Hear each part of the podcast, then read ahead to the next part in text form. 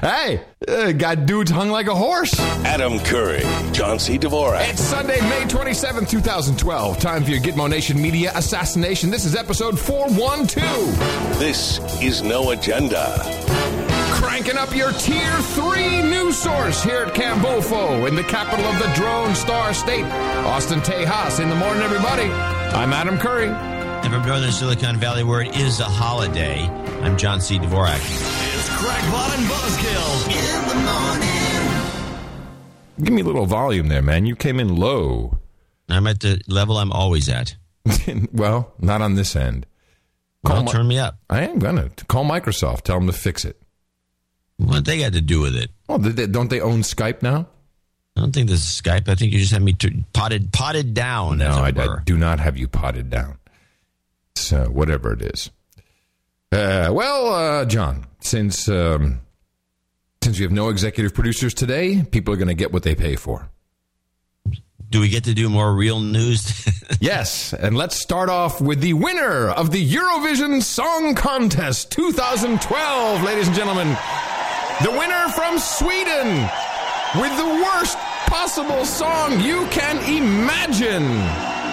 This is Loreen Can this moment last forever with Euphoria. tonight? Have you seen the video yet? no. Ah, you don't know what you're missing. Well, let me go look.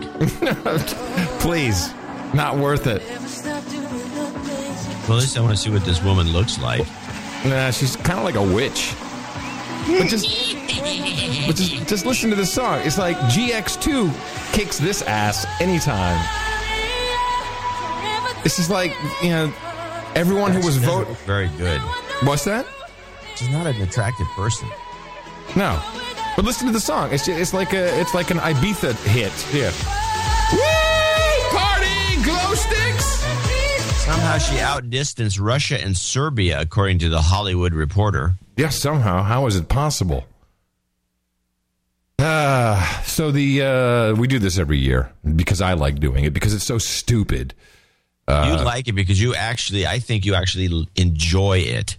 Oh, I, I enjoy it as a as a guilty passion, and um, what's always fun is to, if you can, I'm just baffled by the fact that this is not exploited in the United States. It's not as if it would get the big ratings of American Idol, but it would. But it is just just a classic one of these shows that would get attention. um, it, well, the music is so bad. well, that's, that's It really, there's it some really enjoyment is. in watching. Well, bad you see, you, you have to understand from the real, the fun perspective of watching this, and I've witnessed this from two countries. From the Netherlands, where the Netherlands always thinks they've got something good, and it sucks balls. It's so horrible what the Netherlands always sends. And then the United Kingdom, it really started with uh, Terry Wogan, because you know um, you have the show, but then you have the local announcers for each country, kind of like a sporting event. They sit there and they talk over what's going on. So you know they're in their little booths, and because the United Kingdom, I think they won once. I think with Brotherhood of Man, Save Your Kisses for Me, and why do I know this? Uh, but then they're always at the bottom, like always at completely at the bottom. And Terry Wogan would make jokes about the political nature. You know, Cyprus always votes 12 points for Greece. Greece always votes 12 points for Cyprus. It, it, it's always like this, you know, it's, it's, it's a political thing. And again, and now Graham Norton has taken over, who's very funny. Um, and uh, they sent Engelbert Humperdinck in the last ditch effort to really try and do something. he came in one above the bottom spot. Engelbert Humperdinck, almost in last place. But the thing is, is that this is a uh, the Eurovision Song Contest is supposed to be about the song. It is also not just about Europe. It is about the um, Union, European Union of Broadcasters, which it can include more than just countries in Europe. Now, of course, the irony of uh, of the word euro is that Sweden won. Sweden doesn't even use the euro. That's just irony right there. That is quite funny. but listen to the NPR report, and then think about what you should be doing. Oh, they doing. actually did a report on this. oh yeah, yeah. But now, now the reporter they would. is not only a reporter. Well, the EU, I mean the European Broadcasters Union, is meant to popularize and to promote public broadcasting. So uh, uh, NPR or PBS actually could easily be on board with this.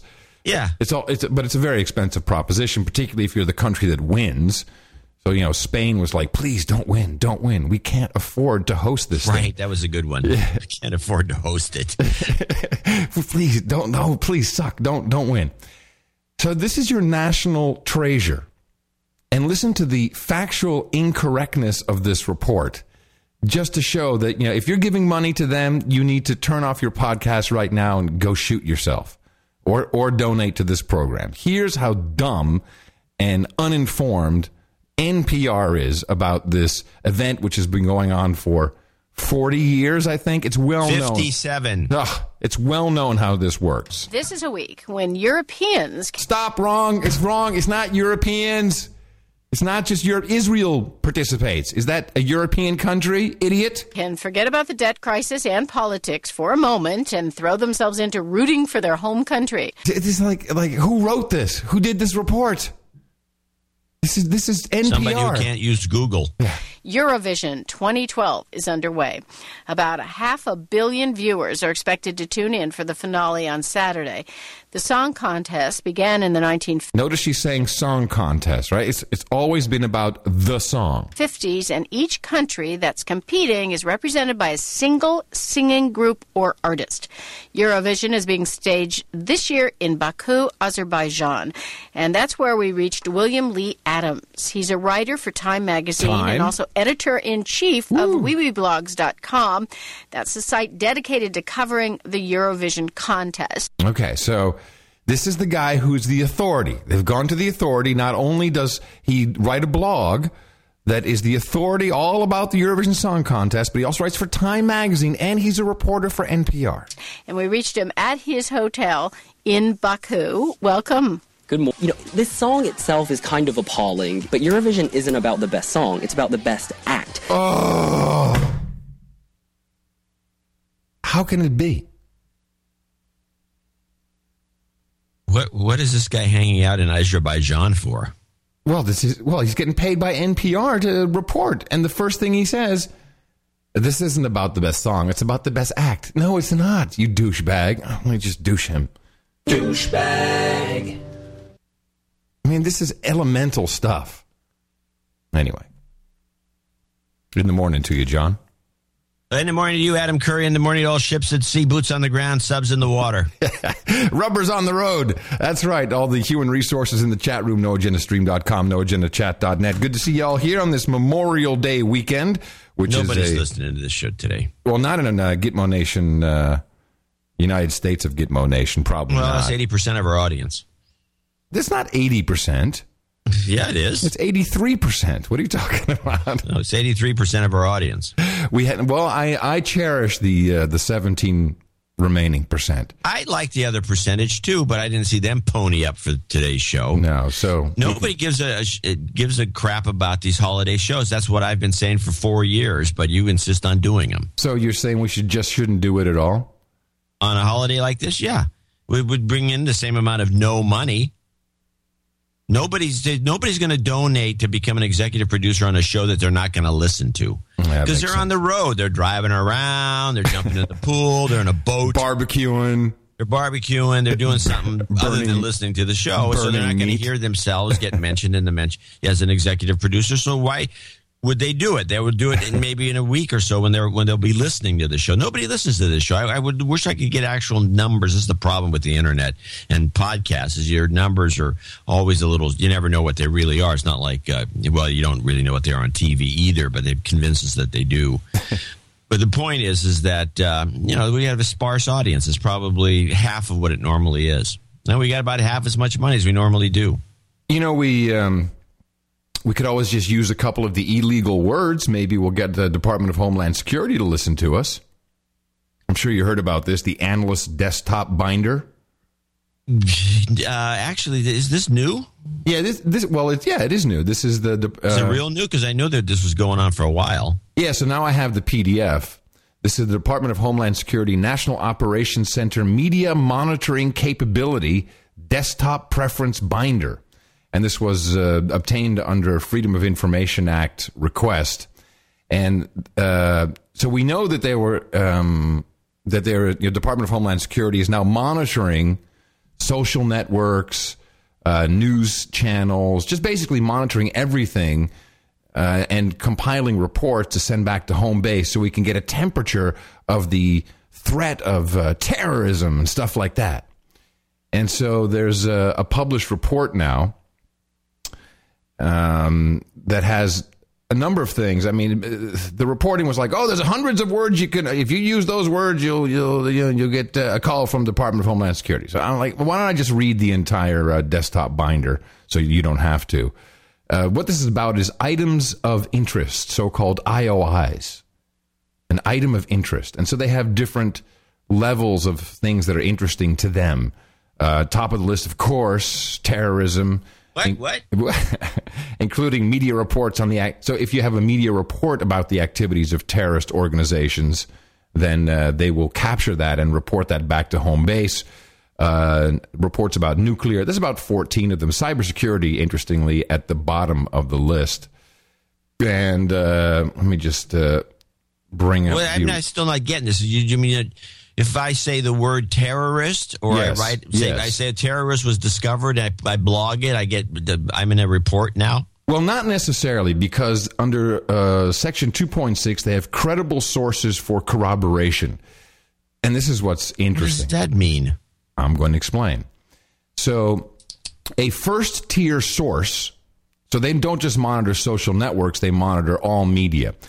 Uh, a first tier source is one that does not typically need corroboration prior to release. So that means they hear something on a first tier news source and they don't have to go and check it. They don't have to vet it because sources that construct the first tier platform include major news networks such as CNN and Fox, major newspapers, USA Today, The Washington Post, and international news such as BBC and the International Herald Tribune. Here it says these sources do not need additional corroboration prior to release. Prior to what do you mean prior to release? What does this mean? Internal- prior in- to release. in- into the- What- what's being released? The, dogs. The internal report, the internal reporting to Department of Homeland Security. They're they're oh, so if they so if the BBC says something, then it gets released immediately. yes, they don't. Uh, then it gets released back to home base, and they'll say, "Yeah, BBC's reporting on this," and they don't have to corroborate it. So so that of course is bull crap because we know that these. Oh, I got a BBC report today that is total bull crap. These reports coming out of Syria. Well, we don't know if this video means anything, but It doesn't matter. That'll go straight into the Department of Homeland Security.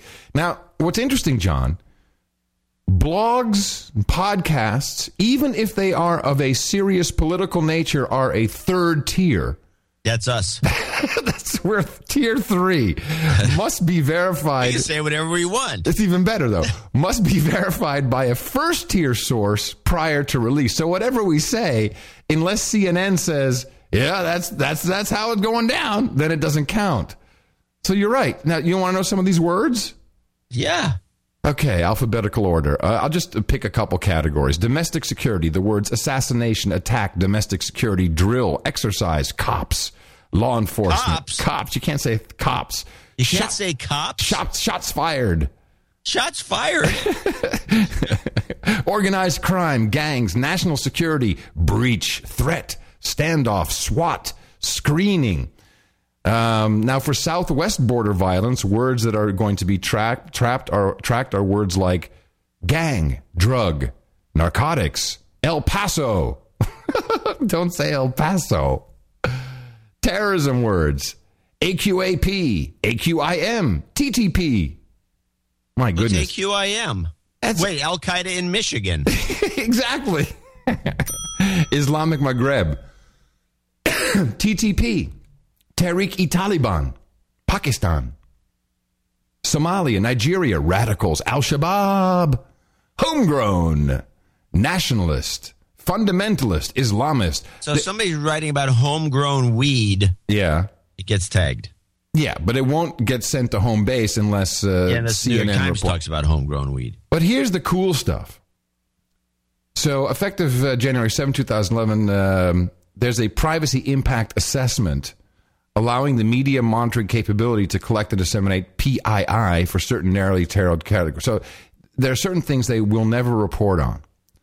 So the things they definitely report on and people, U.S. and foreign individuals, senior U.S. and foreign government officials who make public statements, U.S. and foreign government spokespersons, um, names of anchors, newscasters, or on scene reporters who are known or identified as reporters in their post or article, or who use traditional and or social media in real time to keep their audience situationally aware and informed, i.e., Randy Carvin. But then the people they will never report on, not approve. You may we will not report on individuals suspected or accused of committing crimes of national or homeland security interest if captured. So if they capture you, then you know, then then there's no report sent out.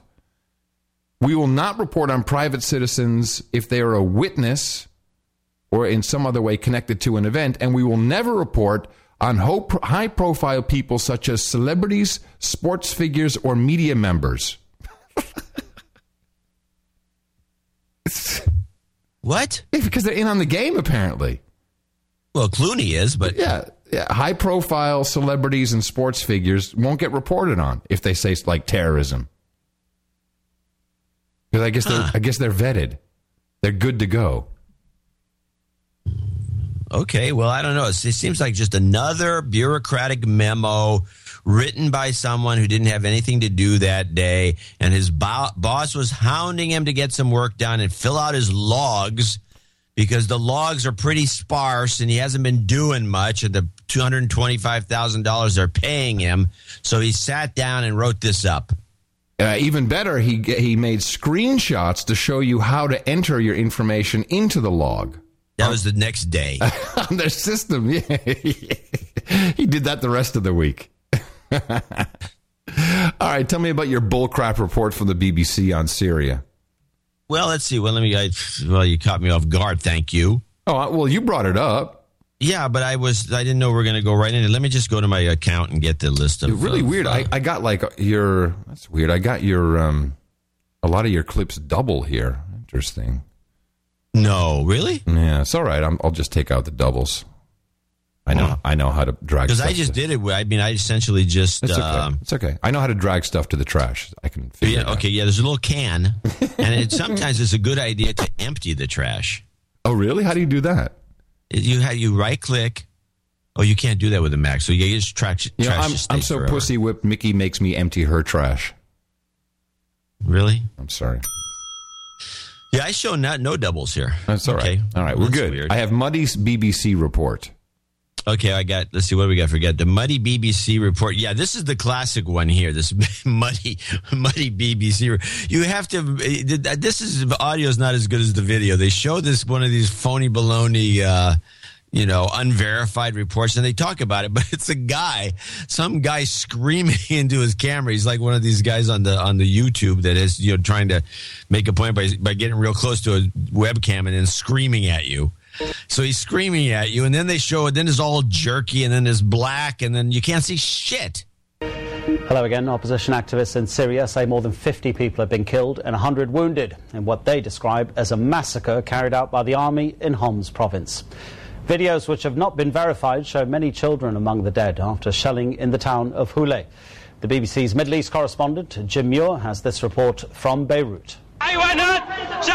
Unverifiable video posted on the internet by activists showed the blood-stained and mangled bodies of many children huddled on a floor in the dark, with the commentator shouting that there were too many to count and more kept arriving. Too many to count, and more, and more were coming. Well, this whole Syria thing is heating up because Ban Ki Moon, the director, Secretary General of the United Nations, came out, and I couldn't get any audio of it, but uh, he came out and said, "Oh, oh, oh, oh boy, here we go." Uh, very alarmingly and surprisingly, whew, he's so surprised. A few days ago, there was a huge, serious, massive terrorist attack. I believe that there must be Al Qaeda behind it. So, so now the they've changed the narrative because you know the whole um, uh, Syrian opposition coalition fell apart. The, the- you know, the main guy left, and this, this like there's Yeah, they gave up. yeah, there is no there is no opposition yet somehow. Um, excuse me, fighting continues. So now it's like, oh crap, we don't have any guys to talk to. We don't have any dudes to elect. Uh, what are we going to do? You know, and, and someone said, someone came with the brilliant idea. I know. Al Qaeda. Yeah, that'll give us a reason to go in. And the BBC's, but the BBC's noticing the irony here uh, in this. I got another report, which is the Al Qaeda in Syria one, which I want to run this, and now you have to make a comment about it because quite it was a quite a funny clip. Okay. support that. So does Al Qaeda. Ironically, they're on the same side in Syria. Western governments worry if they intervene in this, will the wrong people benefit? The Nusra Front emerged with an internet video earlier this year. They say they're jihadis back from other wars to fight in Syria. We don't know if this video is genuine, but some believe this is the future in Syria.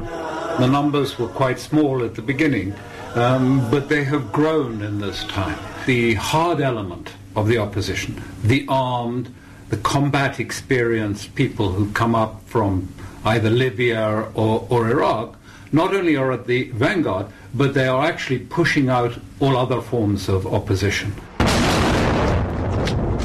The regime says that this is the result. They blame bombings in Damascus on Islamists, though the Nusra Front deny they did this. Some Syrians did go to Iraq to fight. Did they come back with Al Qaeda's ideology?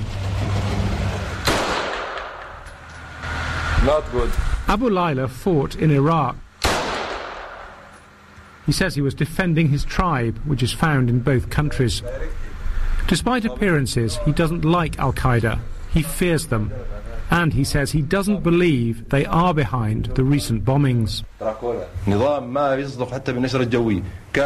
This lie's been used over and over by the regime, he says. I wish they'd come up with something new. The regime lies all the time. They even lie about the weather. The bombings are done by the regime. Many fighters are deeply pious, but there's a moderate tradition of Islam here, at odds with Al Qaeda's harsh ideology. The daily suicide attacks and beheadings, so familiar from Iraq, have not yet come to Syria. Yet. it's coming.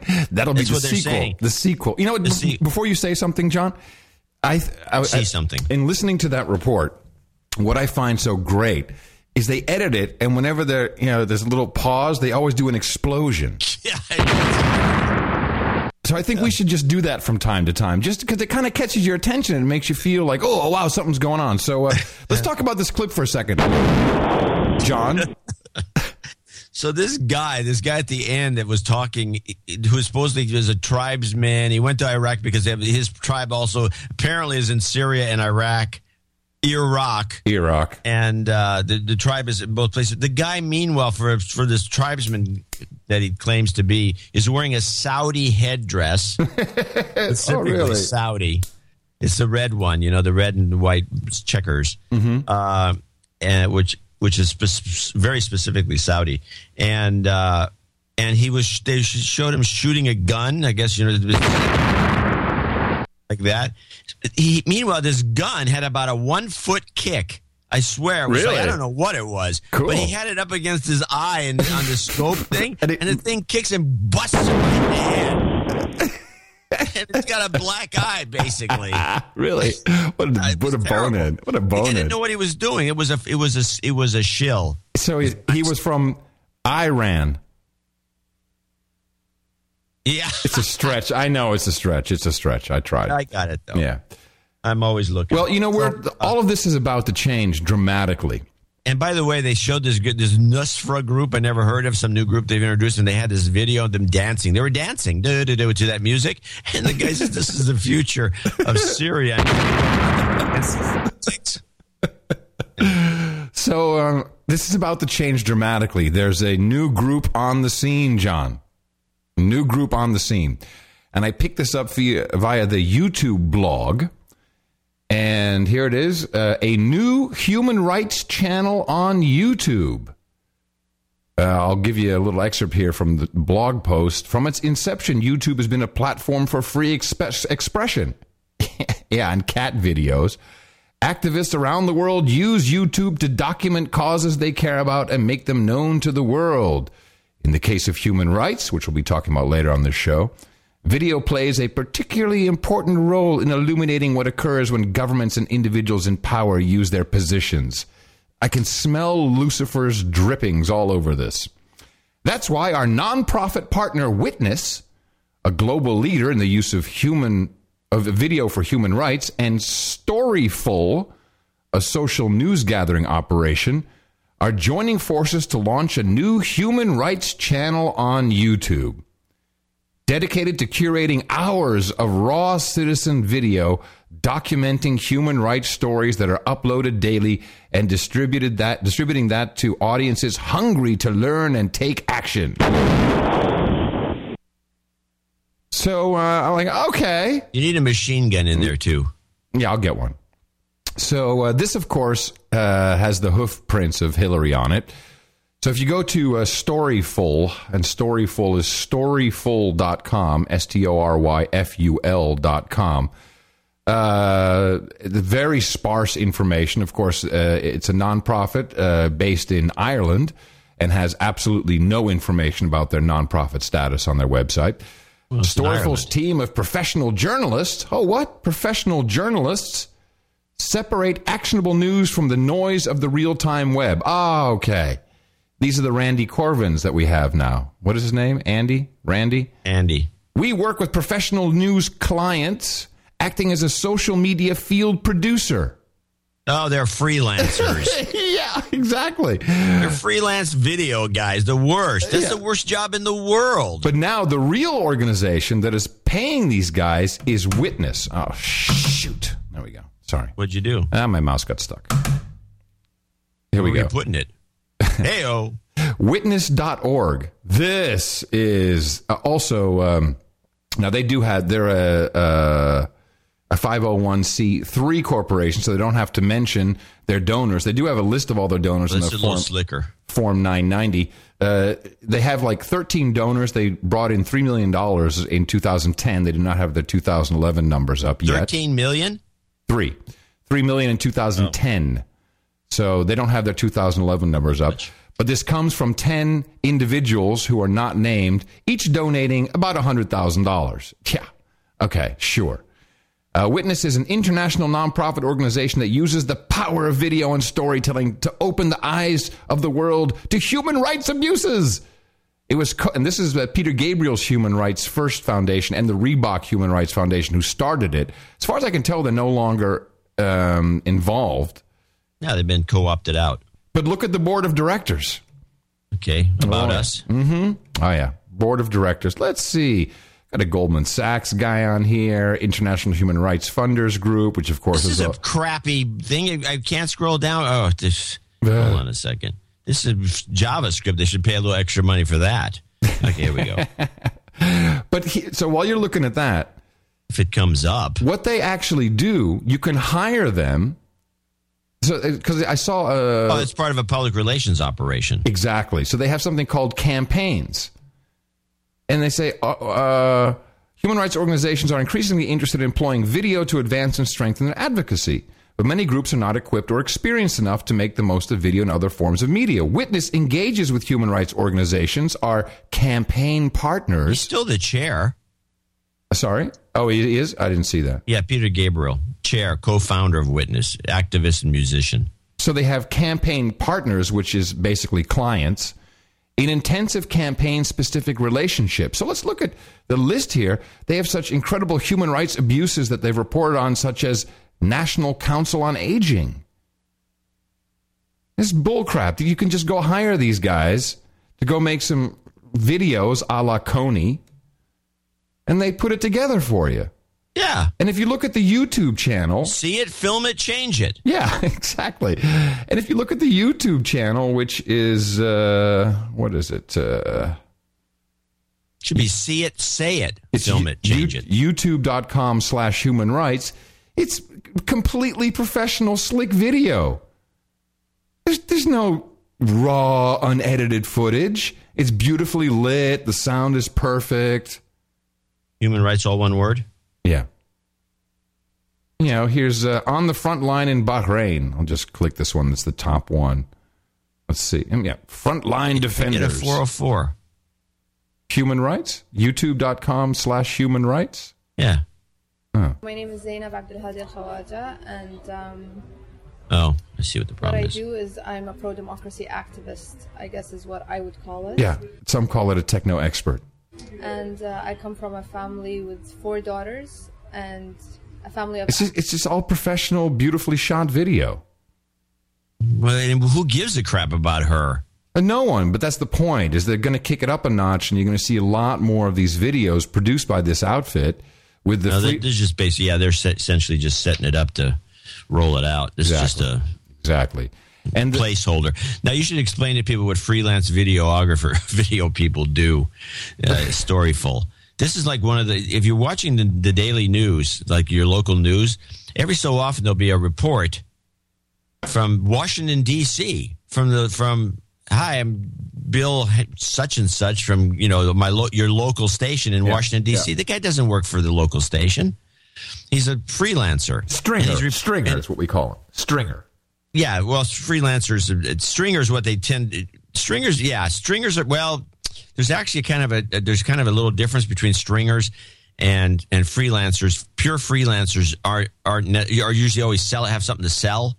And stringers are usually somebody you call up and say, can you give me a report from, uh, Okay, no, good, a good distinction. So the uh, so the freelancers they're making reports and they're saying, "All right, let me here, use mine, buy mine, buy mine." Yeah, Yeah. So they essentially, they're, they'll be at the, some big event at Davos. yeah, right, right, right. And they got the truck. They bought a Scoble, truck. Scoble. That's your typical. That's your typical freelancer right there. Yeah, they, they got a truck, usually with a satellite dish on top, and you'll see these things driving around, and they have most of the time you'll see it say ABC News, or it'll say KRON News, but if it says nothing, it's just a white the truck. white truck. It's it's a freelancer. It says nothing. Yeah. That's a freelancer, and it's it's not, a lot of people consider it the hardest thing in the world to do because Oh, you yeah. are essentially you have to buy all this expensive equipment. Many don't even have any, but they just set it up themselves. As one person, sometimes it's a two man operation. Generally, yeah, what, it's one cam- person. Camera they and sound. Yeah, they set up a. They got like a dummy or something they put in. They make. They set the camera up and then they go over and push the button, and stand in You front. stand in front, like like News One, uh, Channel One in New York. whatever. Yeah, it's like yeah. hilarious. They, when you see them along the side of the road, it's like there's a camera pointing at some guy with a microphone, and there's nobody else there. Yeah. The camera's just going. Hey, what? just- Stop laughing. That's how I do my big book show. Okay, it's not that funny. You can have Mickey come in and hold the camera. I just said, hold on, we're going to get the show rolling in a second. Let me just start the camera. yeah, it's pretty pretty yeah. lame. Yeah, it is. Of course, that you know Leo's operation, the Twitch show, Started that way. He started that way. Well, he still doesn't have any cameramen. He has 40 cameras. He's, I think this is the, the future in some ways for so small studios. He just has 40 cameras. They're everywhere.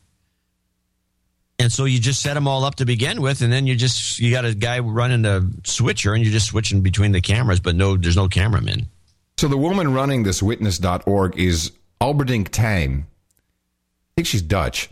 Uh, her bio is interesting. Nearly two decades of experience in media and new technology. We could have run this outfit, John.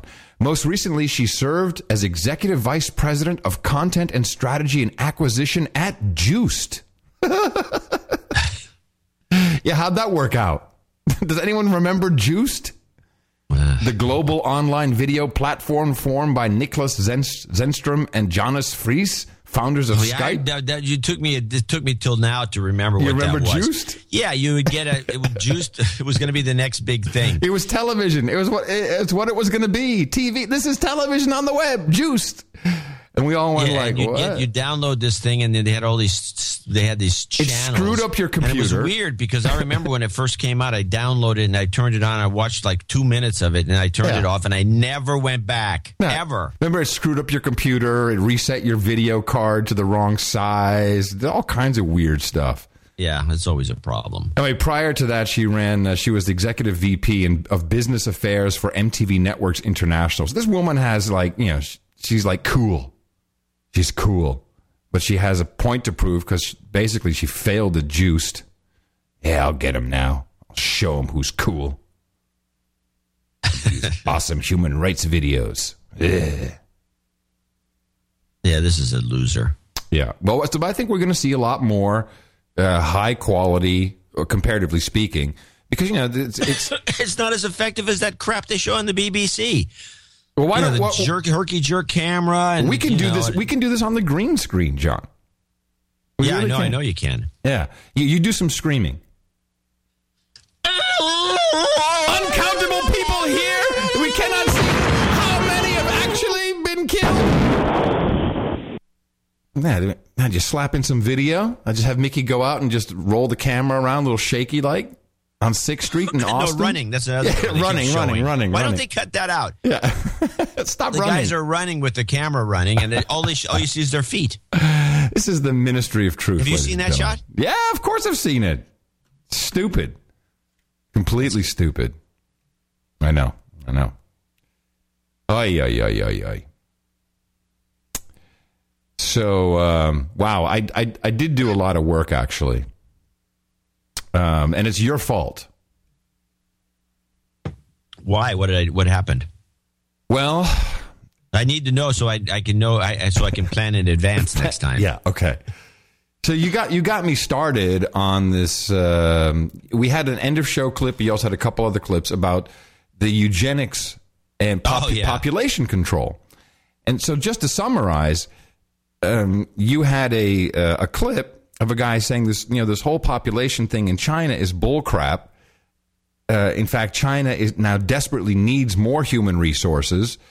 Uh, the, the one child one uh, child per family policy uh, did uh, uh, already already well it failed, but it was already misreported. Whereas if you had if two children from a single child family uh, wanted to have children, they could have more than one, but it's failed and they, and they're in trouble. And so I, I got kind of interested. Totally underreported by everyone. So I got very totally underreported. It's Yeah. ridiculous. Oh, yeah. Yeah. So I got, I got very interested in the whole, you know, because we, we talk about Bill and, Melinda, Bill and Melinda Gates being eugenicists, basically killing people in Africa with their vaccination programs. And uh, although I've, you know, I've, I've read a lot of stuff over the years, I really got into it. And what happened was we got um, uh, one of our producers sent us a video of a guy being interviewed about his book and uh, the book is titled Merchants of Despair. Link in the show notes at 412.nashownotes.com. The guy's name is Robert Zubrin. Merchants of Despair, Radical Environmentalists, and Other Merchants of Despair. So I've taken a few clips from that interview, and then uh, I'll tell a little bit about the book, which of course I read for you. running out of resources. But we have encountered considerable danger from people who say we're running out of resources and who say that human activities need to be constrained because there isn't enough to go around and so someone's got to be put in control. Okay, this has been a threat for some time and what I do in the book Merchants of Despair is go through the history of this movement over 200 years and show the horrendous results uh, uh, of their activities where they've been successful. So that is essentially what's in his book. Is um, he's saying that the um, these merchants of despair have been misusing uh, data for uh, well, he goes back 200 years to essentially justify uh, killing people. And the theory goes like this: the theory is that uh, we're running out of, and you'll be very interesting in this analysis because um, you're just a, you're like a little bit older than I am, so you, you'll remember some things better, certainly from the 70s. Um, but the elites, which really started uh, back with the, and it's, it's hard to even imagine this, the Museum of Natural History in 1877, who set up the Immigration Restriction League, which is essentially a database. This is, these are the guys that eventually shut down uh, Ellis Island. Um, they believe that there was going to be a population explosion and we'd run out of resources and then the entire world would fall apart and we'd all die. And so they set about through a number of very interesting ways, and I have a couple of examples from the book that I want to uh, put in front of you, uh, to basically kill people in uh, in many other countries uh, except the United States. But now it seems like we've kind of moved towards the United States as well. And in his book, the entire first third of the book uh, analyzes the fallacy uh, of population growth being uh, detrimental to the amount of resources. He says, in fact, quite the opposite because we have a lot of very smart uh, human resources who are born, and we have this population. We come up with great technologies, um, and we are able to sustain ourselves. And that he believes, which is kind of crazy, but he believes that we could probably grow to six trillion instead of just you know six billion. We could grow to six trillion and still be able to sustain ourselves. So, one other clip from uh, the interview. Well, uh, among the ongoing programs that they have are population control programs, which involve the forced sterilization of millions of women every year. Where's that happening? Uh, Africa, South America, India, Indonesia, and, and, and that's under uh, U.S. pressure, and in China under their own pressure. So the U.S. is pressuring Indonesia to engage in forced sterilization. It's a condition of getting foreign aid funds. In the 1960s, remnants of the pre war eugenics movement reorganized around uh, the slogan of population control. And uh, they always fit their uh, ideas to f- fit the time. So they said population control was necessary to win the Cold War, that excessive growth of population in the third world would provide masses for the communist world revolution.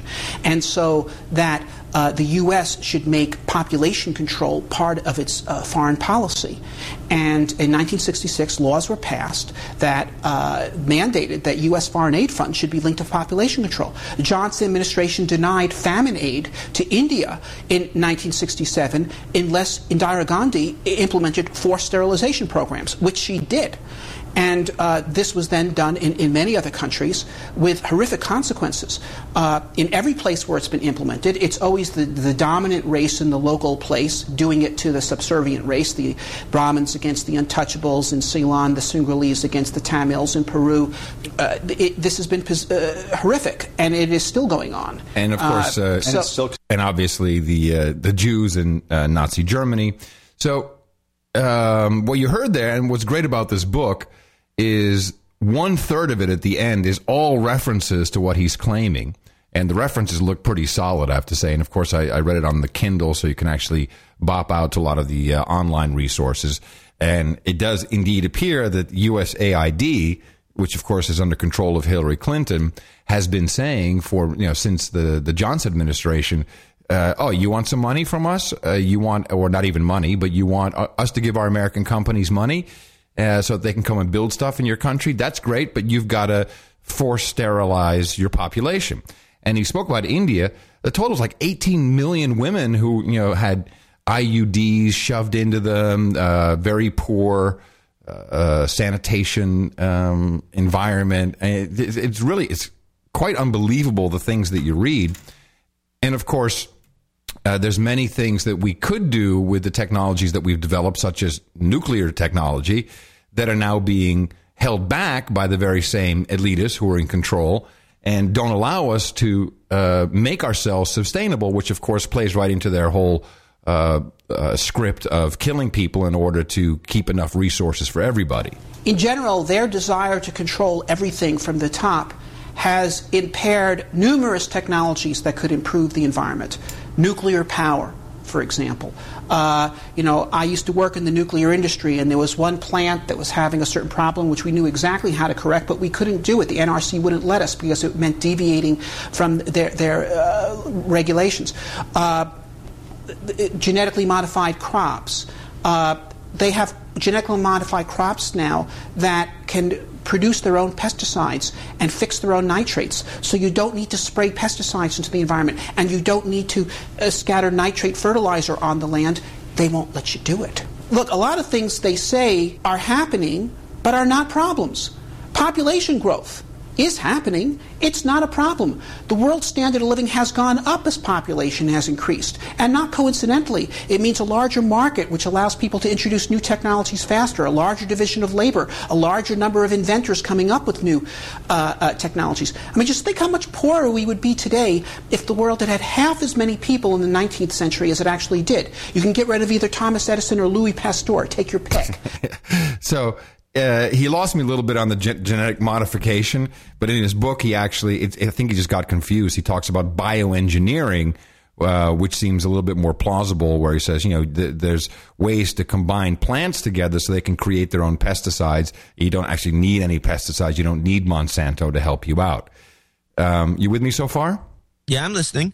So in this book, something, a couple of things really stuck out. The, the main thing uh, is something that you'll remember. And if I say to you the words DDT, what springs to mind? Uh, well, a couple of things. One, it was the one of the greatest uh, insecticides ever, and the other one is that it made the shells of pelicans' eggs thin. you nailed it. You nailed it. So DDT was actually uh, invented in the late 1800s, but not implemented until, according to the book now. But he has all the sources, so it looks pretty valid. Um, was not really uh, used widely until right after uh, the end of the Second World War. Germany was wrecking Italy's infrastructure, and people uh, got all kinds of diseases, such as malaria, which of course is a huge problem now in Africa. And uh, people were dying by the millions, literally. And what they did is they got this powder, this DDT, and they sprayed it on people. Within a month, the death stopped with no obvious um, repercussions for humans. Yeah, in fact, there was a San Jose State professor who was a big DDT proponent uh, during the controversial era when it, they pulled it completely. Although a lot of people stockpiled it. Okay, so so so, and, and uh, he used to eat it. Yeah, and so, just to prove that it was okay. Yeah, he would have spoons full of it. it was, so the I wouldn't do it, but so um, then a study came out, which of course was sponsored by the same elites who didn't want who, who wanted population uh, who wanted to cull the human resources because it was being used in Africa, it was being used everywhere. It was really cheap to make. You know, once you're making it in mass quantities, it was the miracle, the absolute miracle. Then then all of a sudden we got the report that said uh, it'll it'll cause cancer. It uh, destroys the pelican population by the thinning of the eggs, and it hurts the algae in the sea. And he details in his book all of the actual uh, reports results, which really said it's not all that bad. Uh, in fact, you would have to have such massive quantities, and ma- you can die from water essentially, such massive quantities for it to be harmful. But at this time, Kennedy had just been assassinated. Johnson had just come into the White House, and it was one of the uh, eugenicist shills who was who, th- who, was. I guess they then started the EPA, and he said, ah, "We got to get rid of this. It's horrible." And against the actual recommendation of the report, overnight they stopped the use of DDT, and 100 million people died since then because of malaria. And and I, you know, and the the propaganda campaign was so outstanding that you know I t- tried it on Mickey last night. How about DDT? So oh, it kills people. This is what I remember. DDT, a oh, horrible pesticide. It kills people, but it's quite the opposite. It, it, it was, as you said, one of the the greatest inventions ever. So um, he takes this all the way, and of course, this uh, uh, originated the Club of Rome. Were really the guys who. Uh, oh who, yeah, we're all going to die by the year 2000. We're all going to die by the year 2000. Well, it's even it it's all over by the year 2000. It's even better than that. So in 1972, the Club of Rome comes out with a report, and uh, you remember uh, the population bomb? Do you remember that? Yeah, by Ehr- Ehrlich or Ehrlich, exactly. Ehrlich. Who was Ehrlich's protege? Yeah, I think he was also on the global cooling bandwagon, which Yeah, was the exactly. was the meme of the era from from these same elite elitist pricks. So who was wa- the who was- we're all going to die from an uh, ice age? Who was who was Ehrlich's protege? Oh, I I actually should know that, but I don't. John Holdren, Obama's current advi- scientific advisor. Oh, cool. He's he was Ehrlich's protege, and in '72 they came out with this report. We're going to have a global ice age. Of course, that didn't happen. They also said that we would run out of oil in 31 years.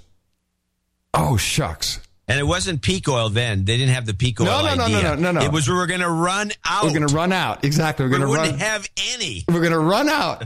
So that was the 1972 report. One of the authors of that report was Jorgen Randers. And as I'm doing my research last night, I come across a video of Jorgen Randers from May 18th from this year, who has just released a book. So this is the second book. It's called 2052, a global forecast for the next 40 years. So this is one of the guys who wrote that original report that said we're A, going to run out of oil, B, we're going to die of global cooling. And uh, what do you think the uh, the results of his study uh, in this book are, John? What do you think? The new is? book? Yeah. We're going to run out of oil and we're going to die of global warming. The main message of, of 2052 is that uh, humanity won't make it. You know, we are not going to make a soft landing. We will basically uh, run into uh, an overshoot and collapse uh, type of. of uh, We're all gonna die.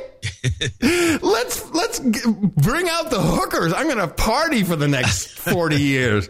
Let's just just snort and screw. These guys never give up. Now he, I like the fact that they they that they have great propaganda machines and they and they use them to an extreme. And now, of course, we only have, uh, I guess, there's only three major uh, major advertising and public relations agencies. They're, they've all been bought up by you know these three massive companies. Yeah. So Hill and Knowlton now is the same as the as uh, as one one of another dozen companies. So there's only three, and so if you and there, and these and there's if you look at the board of directors of these three ma- massive companies, we're talking about Omnicron for one, and uh, WPP, Om- Omnicom, Omnicom, Omnicom, Omnicom, yeah, con. What am I thinking? Omnicom, WPP, and then there's a third one, and then there's a fourth sm- smaller one. But these are they own they they've been buying up all the advertising agencies, and one of these days we'll discuss this in more detail. But they've been buying up all the advertising, public relations, and research companies, and it's like to me, no matter who you hire nowadays, it's a conflict of interest because somebody on the other side has obviously got a company working within the same group. I mean, it's just. I had this. Uh, let me just go just a bit aside, a, little, just a little off track here, since nobody's listening anyway. Uh, I was always, I'm always concerned about these consolidations of, of corporate, uh, all these corporations, because it creates, besides corruption and conflicts of interest, it, it's just, it, it's just a bad scene. It ruins, it just destroys markets. For example, Pearson Publishing. There used to be a really good business in writing computer books you can make a living. There was companies all over the place. You you had several bestsellers. I had a couple that sold well. But now there's there's there's one. It's Pearson. Pearson bought up Macmillan. They bought up Simon and Schuster. They bought up uh, Peachpit Press. They bought up one after they bought every company that, that makes computer books, with the exception of maybe O'Reilly, who does this. You know, he's a specialist, and I think I think McGraw Hill still does some. But they essentially bought them all up and they bought Que, and Que was it was the most interesting of the computer book uh, manufacturers because they did all their books by work for hire.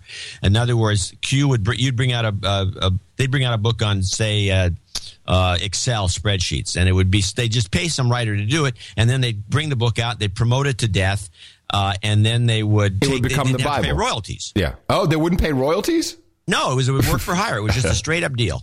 Cool. You got paid five, six thousand. It wasn't even that much money for, to these poor writers, yeah. and they would get nothing. So you'd go, and I did this. I sold a book. You sold a book to Prentice Hall's one of their companies. You sell it, and here's the way it works. Here's the scam.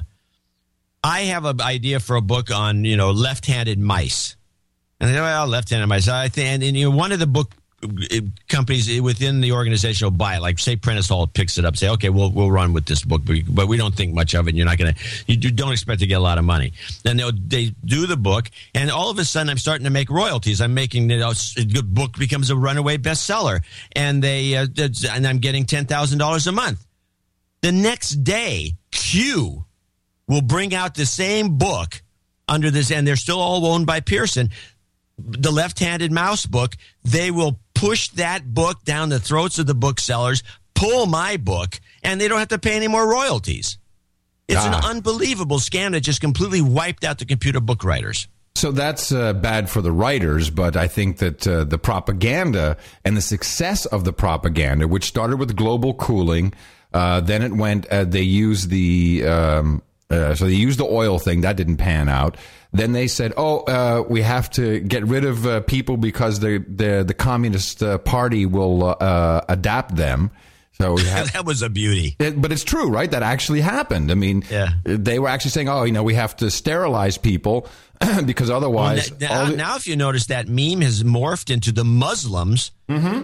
are going to take over the world because they're breeding like like you know dogs and cats. This is non-stop now just as a, my own little sidetrack here, to show you how the PR works. Headline German solar power plants produced a world record 22 gigawatts of electricity per hour, equal to 20 nuclear power stations at full capacity. I'm looking at this going, this is from Reuters. I'm like, oh, really?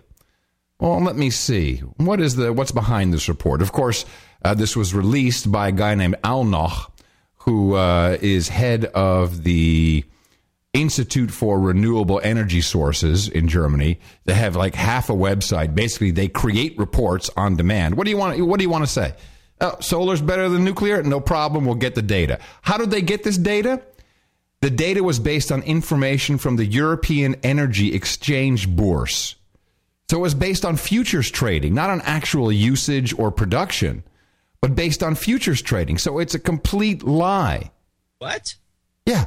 They had the nerve to do that. Yeah, oh, and Reuters picked it up with that headline. Oh yeah, well that's because again these these public relations firms are are powerful and they're and they're consolidated. That makes it even more dangerous. So now let me play the four solutions that uh, the guy who was wrong 40 years ago, one of the guys, for his new book where we're all you just heard it, we're all going to die, it's going to collapse if unless you follow the Club of Rome's recommendations.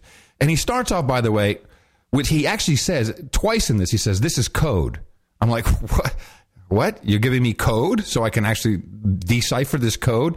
So before he gets into his solutions, listen very carefully to this fourth bit about where the world is headed and what and he's he's he has a boner over it, literally. He's smiling, he's like, hey, hey, hey.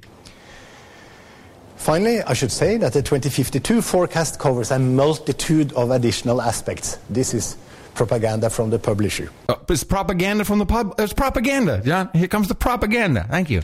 You know, we should make you aware of the fact that it's worth reading the book because it talks about the split of the EU in the 2010s. The split of the EU in 2020. Ah, that's interesting. It talks about how urban life will be in 2040s. It talks about the future of bi- military and biodiversity of CSR and the fifth cultural step and the future role of self-programming robots, which is really the interesting end to all of this. Self-programming robots, which is really the interesting end to all of this.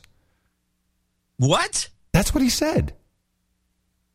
The end of all of this is self pro. This is the transhumanization of technology. This is what they want. Because then we won't need people. Stupid cannon fodder. And by the way, this stupid university over here, Singularity University, yeah, is all in. It's all this about crap. this. It's all about this. These are the, and most of these guys are too dumb to realize this is what the Unabomber warned against. I hate to, I hate to play the Unabomber card. So here is yeah, that's bringing that, Unabomber. I hate, I hate to play the Unabomber card on you, but yeah, he was a Harvard mathematician. I just want to point that out. Did you see what he did on his uh, Harvard alumni Facebook page? What do you mean what he did? Yeah, he because they they send They out. let him use Facebook. yeah, and then yeah, and then he posted uh, status prisoner. This is someone else. I don't know. It's just Harvard trying to get some press. So here's the four. Prisoner. Here's the four solutions to our uh, ultimate and uh, apparently unavoidable demise. What should be done? Four recommendations. And they're very obvious. Do you want to guess them? The obvious recommendations. Well, yeah, we've got to uh, stop uh, CO2 emissions. We have to do population control. Uh-huh. We have to have global governance. Yeah, yeah, yeah, yeah.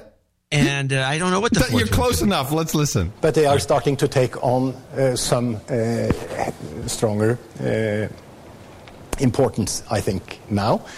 First of all, we're back to the thing that have, have fewer children is one of the, you know, try to further uh, reduce the growth of the population. Kill people. Kill. Reduce children. Kill, Kill all humans. Kill.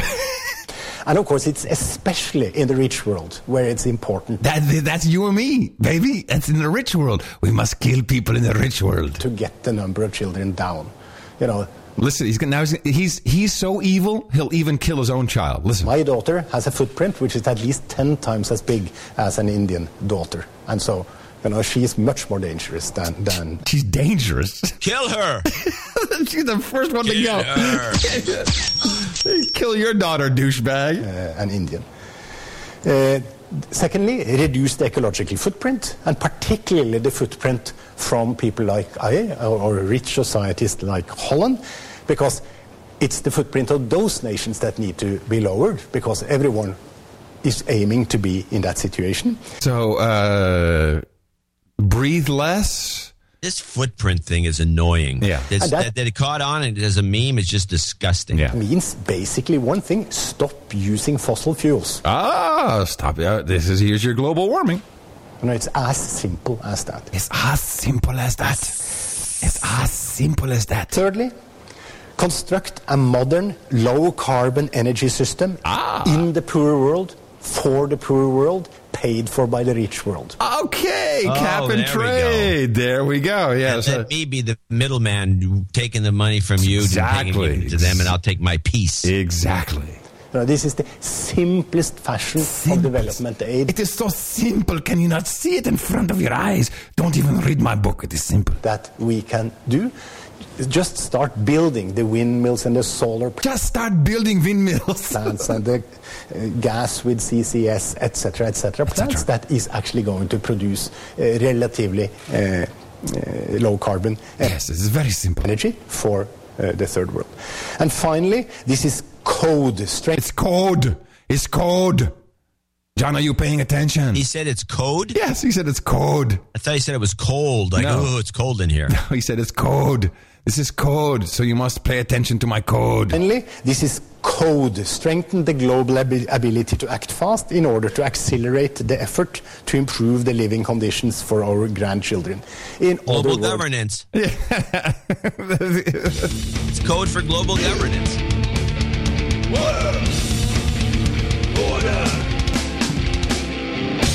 Shut up, slaves! And reduce your footprint. And that's why you should go to Dvorak.org slash NA and help keep the show on the air because we're not going to keep it on the air if the uh, donations are this minimal.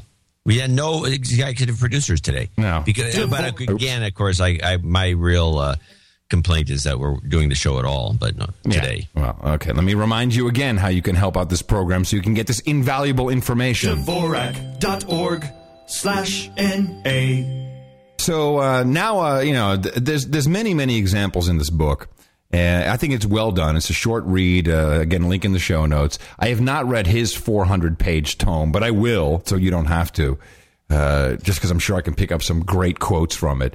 But these are the guys, you know, the Club of Rome. These are the guys, and uh, Rockefeller, J.P. Morgan. They're the ones that funded this, and they really, really believe, contrary to real evidence, scientific evidence, empirical, let me say empirical evidence, empirical evidence, um, that, you know, more population does not eat up all the resources. And, you know, they've been wrong. They've been continuously wrong, but they just keep going back at it. And this is the World Wildlife Fund, this is Greenpeace, there's all these guys who are in on the game, and they really believe we just got to kill people. And the amount of people they have killed through forced sterilization is, is staggering, literally staggering. And so when you think about Well, and, and while you're talking about that, although I just closed my thing, uh, there is a scandal going on right now with this with, with bad malaria drug uh, vaccinations. Or have you heard about this? no, and this is And it makes you really wonder why this is happening and who's behind it. And uh, just to, not that I'm not changing the subject here, it's the same subject, but play the clip that I have. Making and selling fake anti-malaria drugs should be treated as crimes against humanity, say the authors of a new study into the problem. The researchers from the U.S. National Institute of Health found that over a third of the anti-malaria drugs available in Southeast Asia and Sub-Saharan Africa are either fake or of such bad quality they can make the problem worse. The study links the spread of fake drugs to the spread of drug-resistant forms of malaria which have begun to spread in areas such as Cambodia and Thailand. For more on this, we're speaking with Dr. Steve Bjorge, who's head of the malaria program in Cambodia for the World Health Organization. That's good enough. He joins me now. So this is exactly what he details in his book that the United States, uh, through USAID, would buy up. Uh, and there's this douchebag. I, I'd have to go back to the book to find his name, but this douchebag who was running the joint, uh, who would buy up uh, medication uh, or vaccinations that were either not approved or proven defective for use in the United States, and he'd ship millions over there with one needle and say you've got to take this, you know, every three months. So of course people would be using the same needle, and, you know, all set up to kill people. And here's the same thing: why not use DDT? The science. Empirical evidence is there that DDT worked. It was a Well, because miracle of the drug. obvious reasons they they don't want to solve the problem. No, but this is where I now Bill and Melinda Gates, you know, they should be in the crosshairs. They are eugenicists. They're using the same language that's been used for uh, 200 years. The same exact things. They may believe it, but they're they're incorrect, I think. Well, that's I mean I mean Bill, who used to show up at users groups, Yeah. is now essentially a, uh elitist hanging out in Davos with uh, world leaders and red carpet treatment everywhere he goes. There's a guy who eschewed. Uh, I, I caught him one time in, uh, I guess it was in the late '80s, getting out of a limo, and I said, "You're in a limo," and he said, uh, "Yeah, regrettably." He Yeah, didn't want. he- He didn't like limos. He liked taking public transportation, roaming around. Of course, you can't do that anymore at all. But now he's got two limos when he goes anywhere. I'm glad no one's listening because you told this story on. Yeah, I know. And you're not going to honk the horn. But the but he the guys he hangs out with now, he will not. He won't. You'll never see him at a user. You never see him with the. He is now an elitist. He's been welcomed into their ranks. So what I found interesting in your little uh, clip there was the quote, "This is a violation of human rights." And this is, uh, th- you know, this is a pet peeve of mine. This whole uh, human rights business and what it is. And I will remind people again to go uh, check out the interview I did with the uh, Columbia professor. Uh, it's in the show notes as well. 412.nashownotes.com. Uh, so on Friday, oh, let me bring out her jingle. Hold on, where is she? You know what I'm talking about, obviously. Here she is. It's clippity clop. The message is clear. Just clippity clop. Yes, the behooved one, ladies and gentlemen.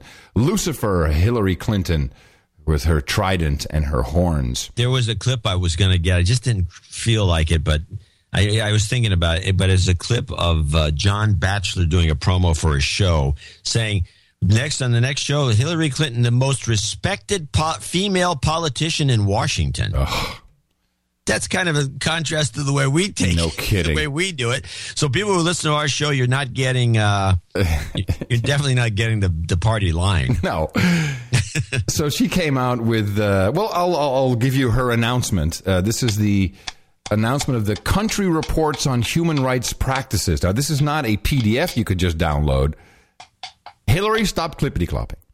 This is a uh, an interactive database, so you can select a country and select the reports you want. And uh, Oh, of this course, is cool. Where is this? it's uh, well, it's at state.gov, and they may have a direct URL. It's uh, ugh, it's a really it's a complicated. Yeah, forget it. Just go. Just tell us. The Bureau of Democracy, Human Rights, and Labor. So you can select the country. So of course, I selected the Netherlands. I selected the UK. Man, the UK, they're bad. Oh boy, you are violating human rights. Um, so here's uh, her intro uh, to this uh, report, which she's very proud of. I snipped out some irrelevant bits just so you can get the fun stuff. Good morning. Good morning, everyone. Hello. Uh, I'm very pleased to be uh, joined here today by Assistant Secretary Posner to release our 2011 country reports on human rights practices. Uh, these reports, which the United States government has published for nearly four decades, make clear to governments around the world uh, we are watching and we are holding you accountable. We've got our eye on you. So, I mean, that is the land of. Yes, you know what could we happen. came, we saw, he died. yes, we've got our eye on you. And they make clear to citizens and activists everywhere you are not alone. We are standing with you. Uh huh. now, as you know, this has been an especially tumultuous and momentous year for everyone uh, involved in the cause of human rights.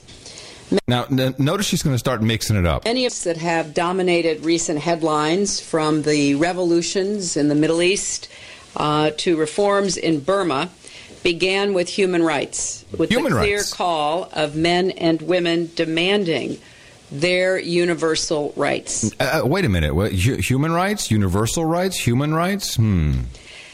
We will support people everywhere who seek the same men and women who want to speak, worship, associate, love the way they choose. Uh, there's the gay meme. We will defend their rights, not just on the day we issue these reports, but every day. We're expanding access to technology and defending internet freedom because people deserve the same rights online as off. Oh, these these human rights must be amazing. And we know that in the 21st century, human rights are not only a question of civil and political liberties. It's about the fundamental question of whether people everywhere have the chance to make the most of their God given potential. Ah, that sounds like a just getting by thing. Now, as these reports document, there is a lot of work that remains to be done. In too many places, governments continue to stifle their own people's aspirations. And in some places, like Syria, it is not just an assault That's the only country she highlighted, interestingly enough. on freedom of expression or freedom of association, Huh. but an assault on the very lives of citizens. The Assad regime's brutality against its own people uh, must and will end because Syrians know they deserve a better future. Well, there, there's the, the shot across the bow. Uh, it's always been uh, bewildering to me that so many government leaders don't want to make the most of the human potential of their own people. And so. Sounds like she's laughing there. Oh yeah, no, she's laughing. She is. She's literally smiling throughout the whole thing. That's it's so bewildering to would me. expect this to be reading material everywhere, but I do hope somewhere in the corner of my mind that maybe a leader will pick it up and say, How do we compare? Yeah, while he's pooping. I got to take a crap. Oh, what's this? Oh, let me read this report here. How do we compare? with others? And what can we do today, tomorrow, and next year uh, that will maximize the potential of more of our citizens? So, interestingly enough, uh, the only country you cannot get a human rights report on is, uh, oh, yeah, the United States. So, uh, China came out uh, immediately and criticized a woeful human rights record in the United States. the Chinese are so annoyed. Oh yeah, by us. And you know, we, there's some other elements that we're going to get into later, but like the Louisiana prison system Yeah, and some yeah, of yeah. these, there's things happening. Yeah. So, this, so they, they, so this was. By the way, the Louisiana prison system itself has nine times more prisoners than all of China. exactly. So they said uh, a day after this report comes out, uh, which said Beijing's record is getting worse. Uh, Beijing said, "quote The United States' tarnished human rights record has left it in no state, whether on a moral, political, or legal basis, to act as the world's human rights justice." They said in uh, their annual report on U.S. human rights, I have not been able to find a translated version, but the report cited the arrests of protesters, particularly in the Occupy Wall Street movement in the United States. Uh, many protesters, it said, accused uh, the police of brutality. The United States also has strict restrictions on the internet, saying the U.S. Patriot Act and Homeland Security Act both have clauses about monitoring the internet, giving the government or law enforcement organizations power to monitor and block any internet connection are harmful to national security. So I figured the best thing we could do for our show, John, uh, since uh, this is bandied about, and I will remind you, the uh, interview was with uh, Columbia professor Samuel Moyn. His book, The Last Utopia Human Rights in History. It's in the show notes, 412.nashownotes.com. Take a look at that because he explains where this comes from. Uh, and the first written documentation of human rights was 1948 by our friends there at the United Nations. It is called the Universal Declaration of Human Rights. And since it's being bandied about so much, uh, I would think that every citizen should know their human rights. Do you know how many universal human rights you have, John? Do you know how many articles there are? well, let me think. Uh, 10. No, there's 30. Let me guess again. Let me guess again. No, I already told you. Oh, you did. There- There's 30. 30. And- 30. And I'd like to uh, just see if uh, you think the United States adheres to a selection of these 30. Should we do that? I'm in. Okay, so first, Article 1 All human beings are born free and equal in dignity and rights. They are endowed with reason and conscience and should act towards one another in spirit of brotherhood. I think we're on board with that. I think in America we have. Wait, wait, wait, wait, wait, wait. That's not. That's like a. That's like a fact of the matter. Yes. As opposed to a right. It's just like it's like saying uh, a human right is being born and breathing. I mean, it's just, it's, it's it's stupid. That's Article 1. Just That just kind of sets the tone. Okay. I'll skip to Article 4. No one should be held in slavery or servitude. Oh, that's it happens all. That's, that's no. We we violate that.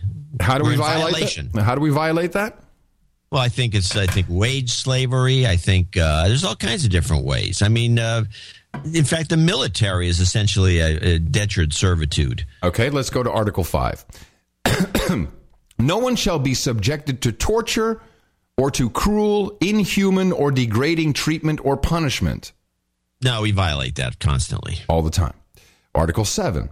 All are equal before the law, are entitled without any discrimination to equal protection of the law. All are entitled to equal protection against any discrimination in violation. And that flows into Article 8. Everyone has the right to an effective, effective remedy by the competent national tribunals for acts violating the fundamental, fundamental, rants, fundamental rights granted him by the Constitution or by law. well, that's a known fact that that doesn't work out. Article 9. No one Yeah, shall no. be subjected to arbitrary arrest, detention, or exile. We know we happens all the time. and now vi- we can drone ourselves. Well, this is Article 10. Everyone is entitled in full equality to a fair and public hearing by an independent and impartial tribunal in the determination of his rights. Well, they just gunned down there or shot down those those people in uh, Yemen with a drone, uh, not to mention all the people in Pakistan. So that can't be true. Everyone charged with a penal offense has the right to be presumed innocent until proven guilty according to law. Unless, of course, you're on John Brennan's list and he decides to drone you. Now, here's an interesting one Article 12. No one shall be subjected to arbitrary interference with his privacy, family, home, or correspondence. It can't be more arbitrary than it is. yeah, the, the- ever hear of uh, that building on Second Street in San Francisco? They're sucking up your phone and email all the time. Oh, Article 13. Everyone has the right to leave any country, including his own, and to return to his country. No, not in America. If you don't pay your taxes, they will take away your passport. Clear violation of Article 13. Article 16. Men and women of full age without any, any limitation due to race, nationality, or religion have the right to marry and found a family. I think uh, we're in violation. It doesn't say only men and women can get married. It says men and women of full age have the right to marry and to found a family. Article 17. No one shall be arbitrarily deprived of his property. Uh, let me see. What happened in San Francisco? Did uh, I get kicked out of my house under eminent domain? Yeah, you did. You got kicked out. Kicked out. The government so said they could build some some in fact bus station. a bus station. A bus station. Yeah, big bus station. Article Which 19. Nobody goes to the old bus station, but they're going to build a big one. Everyone has the right to freedom of opinion and expression. Except you can't say you're fat, because that would be bullying. This right includes freedom to hold opinions without interference and to seek, receive, and impart information and ideas through any media, including podcasts. Article 20. Everyone has the right to freedom of peaceful assembly and association. No, only in the free speech zone. Now, here's where it gets really interesting Article 22. Everyone, as a member of society, has the right to Social Security. Huh. Okay. Article 23. Everyone, without discrimination, has the right to equal pay for equal work. This I find egregious because it's not equal output. No, it's equal pay for equal work. I th- you know, you, you hear the difference of what I'm saying. No, to explain it to me. So, um, you may be working on the railroad, and you may be doing the same work I do, but maybe you build the track five times faster. Faster, you should be paid more. In my mind, Yeah, in your mind, you're a you're a, a elitist. Yes, correct. Everyone who works has the right to just and favorable remuneration, ensuring for himself and his family an existence worthy of human dignity. What happens to all the interns? yes, interns are illegal. Article 24. Now, here's, here's where we come in. Everyone has the right to rest and leisure, including reasonable limitation of working hours and periodic holidays with pay. We're working on a holiday and not getting paid. And screwed on Article 24. I've been complaining about this. Article 25, this is crazy. Everyone has the right to a standard of living adequate for health and well being of himself and his family, including food, clothing, housing, medical care, necessary social services, the right to security in the event of unemployment, sickness, disability, widowhood, old age, or other lack of livelihood in circumstances beyond his control. Wow. If that's a human right, then I, why don't I just quit right now? I got no job. It's a circumstance beyond my control. I can't help the economy's busted. I, it, it's a human rights violation for you not to pay me. Not paying you. then you're violating my human rights. Well, I guess. Uh, everyone, uh, this is Sounds like most of these things are in violation. Article 27. Everyone has the right to the protection of the moral and material interests resulting from any scientific, literary, or artistic production of which he is the author. Well, oh, really? Yeah, so you can go back to Q and sue them under Article 27 of the Universal Human Rights Declaration. Yeah, yeah. Q. Slowly I turned. So that's just a. Uh, you should know these. I mean, if you are a citizen of the world and if you are going to believe in your government here in the United States of Gitmo Nation, you should know these rights and you should call them on it. You also have the right, by the way, this was very funny. Uh, let me see if I can find it quickly here. Um, everyone, John, everyone has the right to education. Here's the kicker education shall be free in the elementary and fundamental stages. Is it free in America? Well, in a manner of speaking. Do they mean free as in money free or free as in free as to what you can be taught? Oh, no, they mean money free. It's not free. I pay for that. I pay my taxes. No, that's what I'm saying, in a manner of speaking. If you had no money to pay insofar as taxes are concerned, you'd still get a free education. Well, thank goodness at least we adhere to one of the 30 articles. That's groovy. Yeah. So you should people need to understand these. There, there's no mention of LGBT rights. There's no mention of internet rights except for the podcast thing. You know, and the United States is clearly in violation of at least half, if not three quarters, of the agreed to universal rights. So stop being such an elitist douchebag, Hillary Clinton. Stop it. And by the way, I have the human right to say that, douche. So we should definitely get find someone who can get us that Chinese document. Yeah. Which has got to be hilarious. It's got to be funny, yeah. Because the Chinese are so annoyed by us c- constantly nagging them over their human rights issues when they have this huge population and they have to deal with it. And they deal with it, you know, yeah, a lot of there is, there's a lot of, I think there's a lot of corruption going on and China's got nothing but trouble going uh, ahead. But we're not the ones that should be wagging our finger. Well, you heard her doing just that. We're watching you. We've got our eye on you. I'm It's- Hillary it's Clinton. Totally hypocritical. Yeah. So, hope you all enjoyed that little uh, trip down to human rights lane. Human rights are a farce. A farce, I tell you. farce. It's a farce. Watch that interview. You'll you'll be astounded by how human rights has been misused to tell other countries what they should be doing, and if they don't adhere to it, to go in and kick their ass, which is exactly what we do. I know we're really good at it. That's all we do. What else do we do? I don't know. Not much. It's getting kind of you know. So uh, well, you can go in a di- couple of directions. We can get it. We can uh, Wait, wait a minute. First, five fir- donors. First, we need to. Yeah, let's do the donor thing right now. I'm going to show my support by donating to No Agenda. Imagine all the people who could do that. Oh, yeah, that'd be fab. Yeah, oh, No Yeah, that's a good spot for that explosion. Ja- Jesper Holmberg in Duvall, Washington, came. Uh, he's the, he's our number one donor this week. Uh, at hundred twenty three dollars and thirty three cents. Thank you, Jesper. To put forth put forth his theory on the thirty three meme, it's a reference to Executive Order one two three three three, United States intelligence activity signed by Reagan in nineteen eighty one, which basically tells the CIA to go get them, boys. Hey, excellent. I now like they that simply number. use three three or three two three three three to sign their work. there is as good as any. I like it. it's great. Unless Executive Order one two three three three was referencing to something else. Uh, any, anything is possible. He needs a taputilia chi chicka ching ching karma for an upcoming job interview. All right, let's rock it. 他不太了解这个情形。 You've got karma.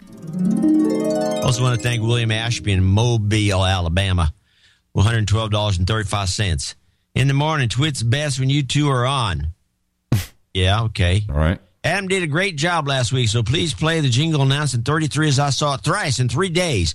once on NPR about some Pakistani doctor who helped find Osama. once on the New York Times and once in a commercial. Also, I had a nightmare while drunk that the "You Will Obey" jingle was a neuroprogramming of the Dvorak slash or, or slash na jingle. What? You Will Obey was a neuroprogramming of the Dvorak.org slash na jingle. Play those back to back sometime. Uh, well, first let me do the. Uh, 33, that's a magic number. Yes, it is. It's the magic number. okay. So you're going to play "You Will Obey" and then Dvorak.org slash na. You want me to do that right now? Yeah. Okay, hold on a second. I just gotta. Yeah, it's, it's we haven't played the "You Will Obey" in such a long time. I got to go to a different rack. Hold on. Uh, where is it? Uh, here we go. Uh, You will obey. Dvorak.org slash N-A. Now I wonder if you played Dvorak.org slash na first, then you will, will obey. I, I want to hear that. Dvorak.org slash N-A. I like that one. That's a good one. we should do that. Yeah. Yeah. Okay. I like it. I think he's on to something. He is. It's good. Good. Good idea. Maxwell Robertson, Crown Point, Indiana's on to something with $110.20. Adam, uh, it's up to you to make sure John doesn't fuck this up. Thanks, Maxwell. We'd like to get some Gitmo Nation poppy karma for the upcoming deployment. Oh boy. He may be overseas. Yeah. Uh, we just pumped some argon into an empty bottle of Johnnie Walker Gold to no avail. what he means by that is he drank it anyway. yeah. We have we have now resorted to cheap High Plains wine. By the way, liquor, uh, high alcohol liquor, anything over eighty proof or so, doesn't the argon doesn't mean anything one way or the other. Uh, it's just things that oxidize, which is wine. And Max just had an epic opt out at the Chi Town Aerospace Complex. No cotton pads. Don't fear the cheeseburger, Dvorak. You are next. Give Chelsea a MILF shout out. Cue it because Scott's too scared. I hope some scratch off tickets head my way so I can become a mofo knight. John, don't worry. Zuck will soon rule the world and you. Adam, hook it up for the multiple combat tours, folks. MILF. That's one mother I like to. You've got karma. Yeah. Be careful out there, boys. I don't know what he's even talking about. Well, they're, they're clearly being redeployed to Afghanistan. Yeah, they got to protect the poppy. In fact, uh, front page today's New York Times, big giant above the fold picture of a poppy. An army officer walking through a poppy field while on patrol. in Afghanistan last Could month. you just? I mean, why don't they just come over here, pick up some cow poop, and and rub it in my face? Because that would be This less thing- it's a offensive. real pretty picture. And these poppies aren't They're the real beautiful. dark red ones. They're they're, kind of a very interesting pretty. hybrid. Pretty. Well, I hope Uh, I, US I, I hope our guys only have to do that, and that there's that that's you know because that would I be understand safe. if you walk through those poppy fields enough, you get wasted. U.S. efforts fail to curtail trade in Afghan opium. Top story in today's New York Times, Sunday Time. Lure of poppy profits. After allies exit, drugs likely to remain t- fuel of corruption. No, there's gambling going on over there. Shocking. Shocking. I tell you. Kerry Smock in San Diego, California, 75 bucks. Can you uh, do a shout out to my husband, Bill Smock? Smock, Smock. For his birthday, he listens to your show quite regularly, and I would like his donation to go towards his eventual knighthood. I, you know that is so today. sweet. That is so sweet. Loving wife, Carrie. Yes, yes, loving wife. Send pictures. So he'll be on the list. Jesse Cruz, Highland. Pictures. Eh, the, the quarter just fell. Okay, dropped. Jesse Cruz in Highland Park, Illinois. And the, the streak continues at 69.69 in the morning. John and Adam, can I get a Huntsman Karma shot for my friend Erica, Erica Bunnell, Bunnell, Bunnell, Bunnell for a job search karma and Don Vondran Dan. and Ray Schur, Caesar. Dan Dan Vondran. Yeah, I said Don? Yeah. Dan Vondran and Ray Caesar for overall karma. So just他 a, 不太了解这个情形。 You've got karma. Ray McKenzie, Mor- Moronville, Alberta. Oh, I'm sorry, Morinville. Alberta. Oh man, of the the ten people who donate, you're gonna insult them? You're no, I'm not really- insulting him. You can't use the N word, man. That's against my human 69, rights. 69 for Ray from Ray. You're violating my Alberta's where all human the money rights. is. He can get 69, 69 every week, and the money's still there. Uh, Trevor Stroop, Hillsboro, Oregon, wine wine growing country, 69, 69. Trevor Stroop like soup. Adam, your twit appearance was great. Best twit I've heard in months. Also, as a fellow aviator, I appreciate your commentary whenever an aviation topic is mentioned. I've been listening for about two years now, and I've wanted to come in for first time as an executive producer, but my recent angiogram drained most of my savings account. Wait a minute. Uh, I thought uh, Obama is going to pay for all that. I guess not. Please dedouche me with a slide whistle duet background. Oh. And everything has turned out fine except for the frustration of dealing with the cluster fiasco that is the healthcare system. Please give a douchebag call out to my son, Ethan. Ethan, douchebag. Douchebag. Who has been a listener for a while, but now subscribes to Hulu Plus instead of you. Oh my For goodness, shame. that's horrible. All right, let's give him a little little de-douching there. You've been de-douched. Ray Metz, San Diego, California, 6969. Here's some cash for the cause and to prevent Adam from having a broke ass wedding. You're the only news I need. Can I get some Huntsman? mi- Wow, well, people are really into the Huntsman. Huntsman thing, yeah, it's pretty amazing. That's one mother I'd like to. 他不太了解这个情形。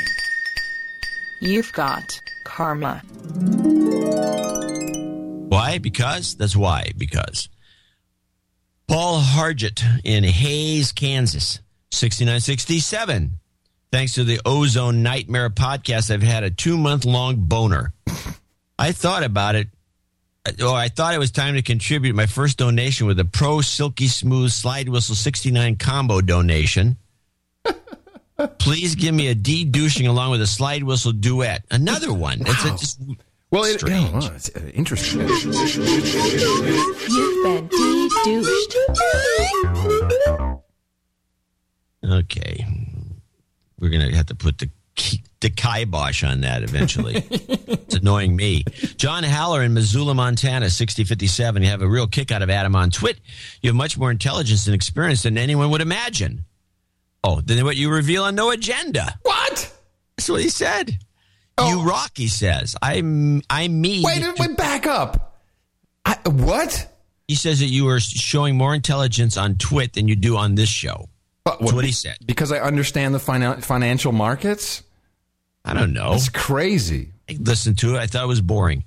Uh, you need to beg, borrow, or I missed the gun. That's what irks me. I, I gave up on the show about a half an hour in, and then you pull the gun out.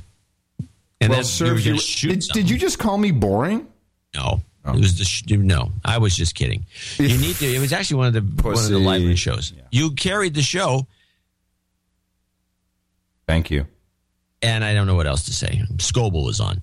You need to beg, borrow, buy a truck camper unit. Mm, Well, so I the- bought one last year and lived in it for five. You know, you could. That's a Uh, possibility. let, let- the let me just uh, add that we uh, so we desperately need a shorter trailer or a bigger truck, one of the two. And, and by the way, we're leaving for the wedding in six weeks, and then when we come back, you know, we need we need to depart on the Hot Pockets 2009 tour.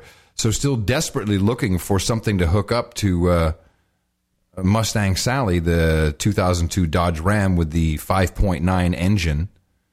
Which, what about getting a tr- camper shell? Yeah, dude, you want to talk to Mickey about that? You want to talk to Mickey about that? She she's expecting some kind of luxury. You have the truck. A used unit would be cheap, and you could auction it off to a lucky listener and recover the cost. It's not cheap. This is the thing. I've looked at secondhand trailers. No, I'm talking about camper shell.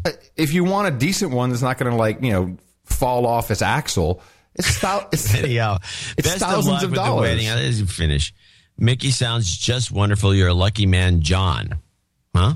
Oh, I love you too, John. Leaving El Cerrito would be a good for your crankiness. I left Kensington and I'm much happier. Please send D douching and good driving karmas. I'm 5,000 miles Wow. into another 10,000 mile trip around the U.S. You've been de-douched. You've got karma. Tristan Banning in Toronto, Ontario, 51, double niggles on the dime. Hey guys, trying to make a donation a regular thing three times in about two months. And since the Canadian government gave me money, I don't know why, I figured I'd portion off a chunk to you guys. Must be in I would love some Calgary. Hey Citizen Karma for myself, my mom, Kay Ray, and my girlfriend, Holly Dunbar, all of whom listen to No Agenda. Thanks and keep up the good work. Hey, citizen. You've got karma. Steve Whitting, Wittig in Eau Claire, Eau Claire. Wisconsin. Double niggles on the dime. We got a Yeah. comment. The moment I met you, I swear. Gilbert O'Sullivan. Brian Smith in Irvine, California, home to the University of California of Irvine. 5150. Sending 5150 in today to support the show. You both are clearly insane. Your last show was awesome, but the real reason I'm sending his donation is due to Dvorak's stoner dude impersonation. I'm currently stoned and donating. Hey, hey, hey. Well, uh, hello. Then Uh, I'm currently stoned and donating, man. So feel free to read the rest of this in the stoner dude voice. Don't give up on Joe Rogan podcast, man. I know Adam's recent attempt didn't go as planned, but when the No Agenda and Joe Rogan podcast forces a line, it'll be groovy, dude. And can I please get a clippity clop douchebag combo? Thanks, bro. Keep up the good work. Brian from Southern California. P.S. Regarding the slide whistles, they can be excessive at times, but I support your fundamental human right to slide whistle. P.P.S. And Adam, make sure John comes on the Joe Rogan podcast with you, man. It's just not no agenda without the both of you, and I know John would love it. Make it happen. Article, Article 31 of the United Declaration of Human Rights slide whistle shall be at the prerogative of the human resource. He wants a douchebag. No. Douchebag. I, I, I think he was really stoned. He probably wanted a de-douching, but okay. He said douchebag. Yeah, I, I read it. he was stoned. He didn't know what he was doing. Michael Klink, Oak Park, Illinois, fifty dollars. ITM, AC, and JCD. My birthday today, so I gave you fifty bucks. Wishing you all a happy Memorial Day and finding a little job karma. Thanks, soon to be Sir Colonel Klink. You've got karma. And uh, Ray, Ra- oh, sorry, uh, we also have Alan Martin, Brandon, Florida, 50, no comment. Peter Totes, Sir Peter Totes, the U, $50. Ryan Hoskins in Yorba Linda, California, $50, saying he's going on vacation to Las Vegas on Sunday. And boy, my arm's tired. Uh, and like to get some karma for the trip. uh, thank you both for all the hard work you do deconstructing the news. As a student, I know how hard it is to find the funds to donate to this show. But I know that there are a lot of other people out there who can afford the $11.11 monthly subscription like I do.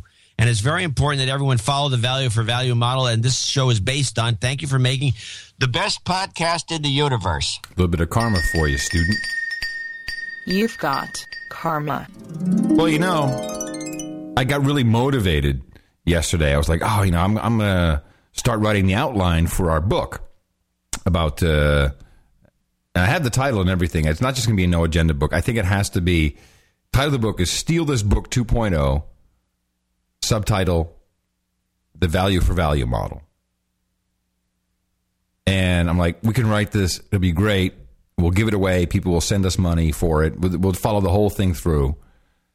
And, I, today I don't feel so good about it for some reason. You still on board Well, with that? uh, yeah, well, it shouldn't. And uh, and I don't like, uh, you know. What don't you like? Well, I don't like getting to the. I mean, eventually we're going to have to do it, but I think in the future where we actually have product. What What do you mean? Why don't you like a book about the value for value model? Because we have to ship the book. No, it's a, it's an ebook. Oh, an e-book. Yeah. It's just Oh. it's just an ebook, and you can get it Oh, for free. ebook. Yeah, it's, and, it's and, then- fine. and then yeah, we just set up a mechanism. Yeah, yeah. it's doable. And then you donate if you like the book. Okay, That's let's let's say that you know you set up something, and all of a sudden you became a millionaire on our value for value model, and you send us half a million. That would be good. Well, it would be worth it. I think so. I mean, so do you like that idea, or are you just saying that for the show, and after the show you're going to berate me for it? I, I might berate you for it. I doubt it. I'd probably will forget. It's so early in. I don't have a long memory. If you haven't noticed. Hey, in fact, what I was thinking about you this week, and then you forgot. I was th- no, but I was thinking about. I, I reminded myself because I have a clip. I want to just interject it here before we get to our thank yous because there's a new show coming out on television. Uh-oh. Uh That is right up your alley. And it's something that I wanted to alert you to because I don't know that you'd know that this was going to happen, but I know it's important to you. So, so I do have this clip uh, telling us about the new show. So are you guys ready to get carried away again? Ding. That's got to be a ding. Yeah, well, the pilot for the Carrie Diaries, the prequel to Sex and the City, has leaked, and it whisks us back to 1984 when Carrie Bradshaw was a high school girl in suburban Connecticut. AnnaSophia Robb will play Carrie in full 80s fashion, lots of Laura Ashley and material girl looks, and Manolo Blahnik's nowhere to be seen. So look at her. Yeah, she's it's really it looks good. Uh, Carrie Diaries airs on CW starting in January. Looking forward to that. And finally, everybody, have you ever That's gone to the freezer hoping you to tuck are into? uh, violating my human rights as an LG, LT, LGBTC male uh, by making fun of me. Um, just because I'm bi-curious doesn't mean I like stupid Sex in the City. No, in fact, no, I no. hate You went to Sex the see all the Sex in the City movies. I, know that for a I fact. I went to see the second one because Mickey asked me to go, and it was three hours. It was very long, three hours of my life that I've never really quite recovered. It oh, I had misinterpreted this all along. I thought you were a huge, huge, huge Sex in the City no, fan. No, I like Smash because that's a good show. Oh, you see that that also leads me into the same conclusion. Yeah, Yeah, and uh, by the way, Smash got picked up for a second season. yeah. and it. it. will be eventually it will be a, uh, a musical and i will go see the musical absolutely on Broadway. So, you uh, culture barbarian by you. the way, we've tried to watch Girls and deconstruct it. oh nah it's I, I mean mickey still really likes it and i'm like I, It's got the dialogue is idiotic, and men do not talk like no this. women talk like this this is apparently exactly how women talk when we're not looking Yeah, and it's Yeah, pretty like frightening It's like the, uh, the It's uh, frightening. Eddie Murphy bit where he poses as a white guy, and then as soon as he walk, becomes a white guy, everything's free. Only in, when there's black people around do they start charging money. You remember that from a movie? It was very funny. no Anyway, sorry. Let's get back to the. Uh, well i wanted to play a little thing from pbs we got a birthday. Yeah, I got night. that. I got that. I got that. I got a little thing from PBS just to show you. Now, PBS, of course, is doing their uh, their fundraising drive. Stop fluting and listen. So I want you to. So this is a local station, local PBS. The way it works is You know, PBS. Uh, they have what's the guy, the travel guy? Rick Steves. That's the guy. Travel guy. So now, travel guy is uh, if you donate hundred dollars, I think maybe it's one hundred and fifty dollars, then you get his ninety The hundred fifty dollar level. level giving level. Then you get his ninety episode uh, DVD set. So they come out of uh, an episode where he is in Denmark. Now, this is PBS, public television, so highly rated, so incredibly intelligent. You must support them at the $150 giving level. Denmark. I hope you've enjoyed our look at the best of Denmark. I'm Rick Steves. Until next time, keep on traveling. How interesting to see ancient and modern Greece, including where the Olympics started. What? They come out like, that was so interesting that about Greece. the guy said that's it from Denmark. yeah, this thing is just clipped, clipped together by an idiot that How- me- messed up, and how uh, this is the kind of phony baloney stuff you get from PBS. Yeah, yeah. How interesting. Just fantastically interesting. All right, we uh, really need some more support from you guys. Um, I think we have, uh, I mean, it's kind of interesting where on one hand you can say, you know, you give us the value after we've given you the value, but maybe we should wait until you give us the value for us to give you the value. I don't know. I thought we gave you some value today. Where else have you heard the tr- the 30 articles of the human rights as declared by the elites No of the United one United will ever Nations? discuss that except the two of us. No, exactly. Where fact, else No will one you- ever discusses except you. Let's be straight about it. Well, is that is that a bad thing? No, it's a great thing. I Yeah. never thought to look it up.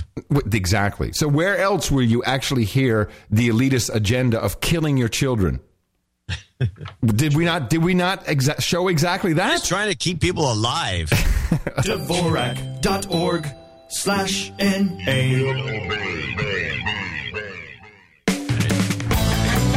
It's your birthday, birthday, oh, no agenda. Smock. She congratulates her husband Bill, who turns 47 today. She loves him so much, she actually succumbed to donating to the program. Carrie, you are a fantastic partner in life. Michael Klink also celebrating today, and he congratulates himself. And those are our birthdays. Happy birthday from all your buddies here at the No Agenda Show. And indeed, we have uh, one knighting. I want to say uh, Meetsy at noagendanation.com. Mike Echo Echo Tango Sierra Yankee. Meetsy at noagendanation.com if you believe you have a knighthood, if your ring hasn't arrived. Uh, she's uh, almost caught. She's, she was sick. I didn't know she was sick, John. She's feeling better, though, I guess. She uh, had the uh, yeah, she had some cold or something. well- but she only does the rings when she feels like it. That's the spirit. Seriously. That's nice. That's nice to know. Just- George Scanlon, step forward, please, sir. Thank you so much for contributing to the No Agenda Show, the best podcast in the universe, the amount of $1,000 or more.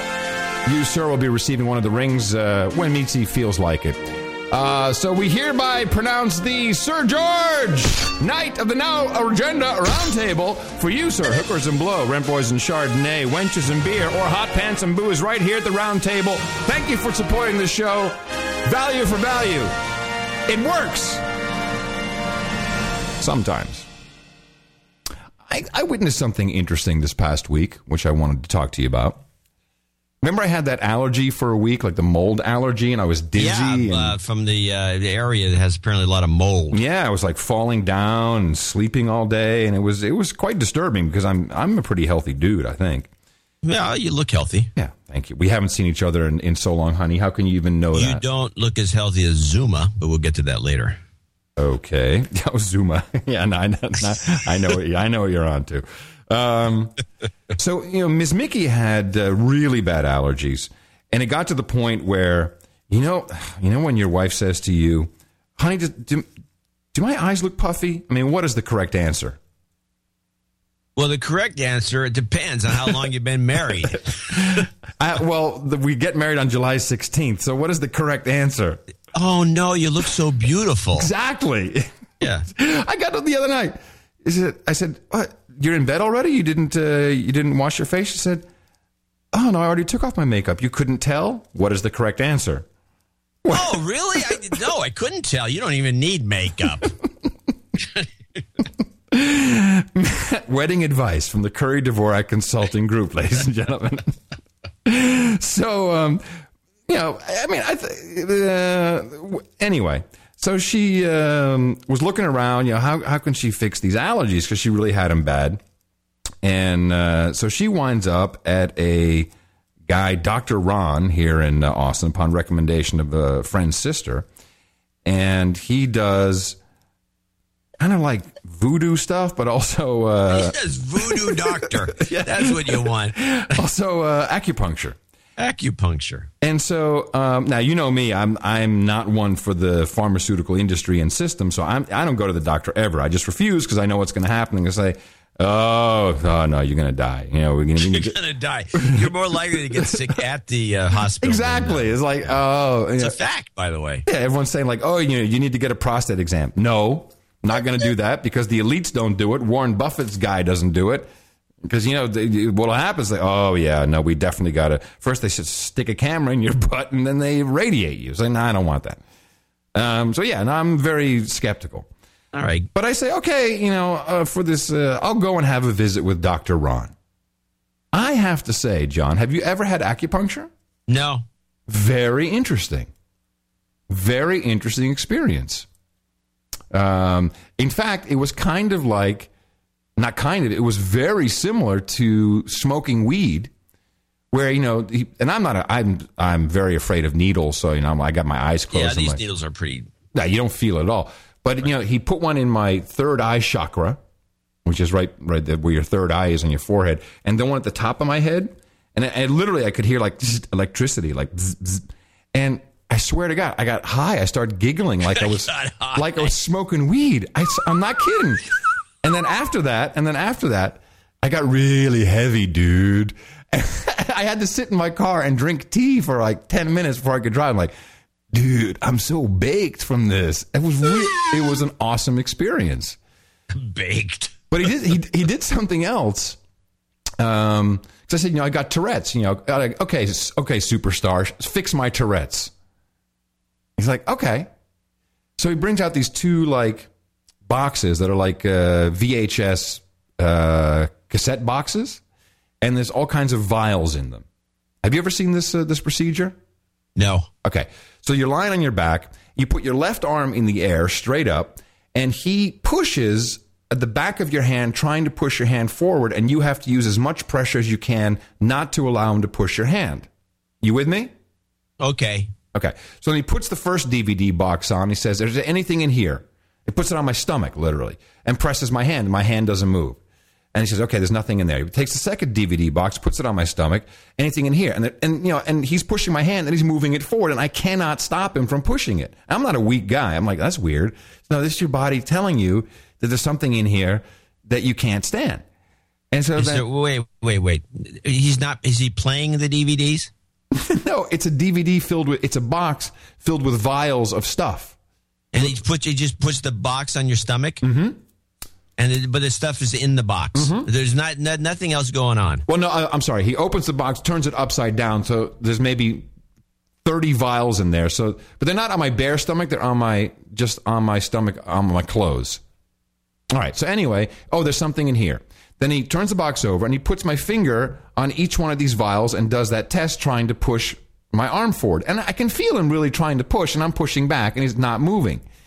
Then he hits one, and I cannot stop him from moving my arm forward. It's like, hmm, let's take a look. He pulls it out. He says, oh, mercury. There's something going on in your body with mercury. And then he takes and he, and he continues this test, and he, he, he puts like on your liver, um, your large intestine, your small intestine. He's like, no, it's not there. It's not there. It's not there. Then he puts it on the right hand side of my head, and he can push my arm all the way down to the ground. He said, you got mercury in your brain. I'm like, what? So you got mercury in your brain. And he does a couple more tests, and he says, okay, you got this when you were six or seven years old. You had a vaccination, you got mercury, and it's now literally encapsulated and sitting in your brain, and that's probably the cause of your Tourette's. And uh, so he says, you know, it'll take about a year, but I think we can get rid of it.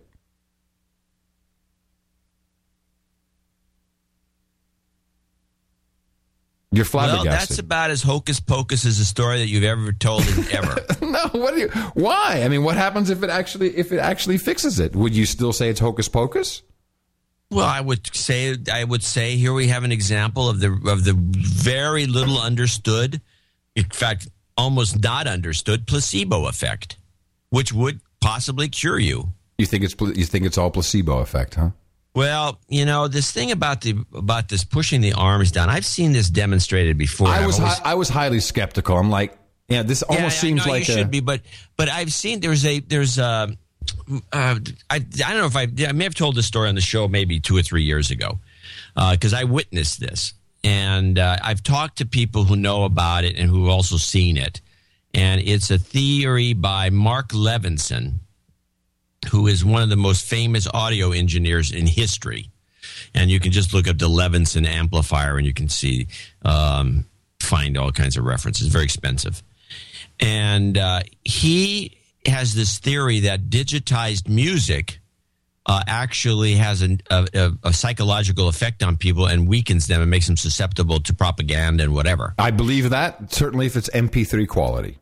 And so he, uh, well, he says anything off of a DVD.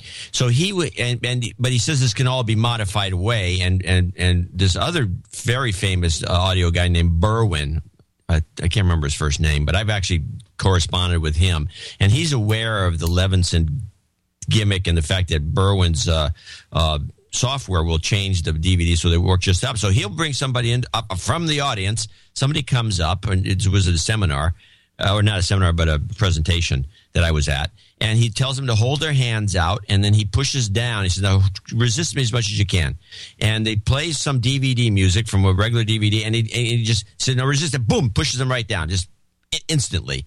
And said, no, you can't you resist any better. And it's the same kind of thing that you were doing. And he just pushed them down. Then he plays the modified DVD that has been Berwinized, that has all the better characteristics. And the person can hold their arms out and, and resist. Right. And he would go, and there's not a person in the world that can explain this. I mean, uh, whatever. But this kind of thing, it's it's out. Penis, penis, penis. Oh man, it's not working.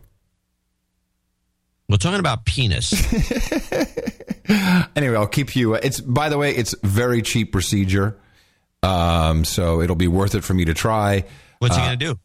Is it to be uh, uh, like every month? Chelates, chelates, Every- chelates. uh, no, every month I come in. He does a little. Uh, he, he does the sacred. Uh, uh, the sacred. Um, what, what is the word I'm looking for? So I'm getting the impression this guy's not really a doctor. Uh, he studied at uh, UT, uh, and uh, after he finished medical school, he uh, he went to the Orient and studied this, and he came back and he decided this. It was interesting because.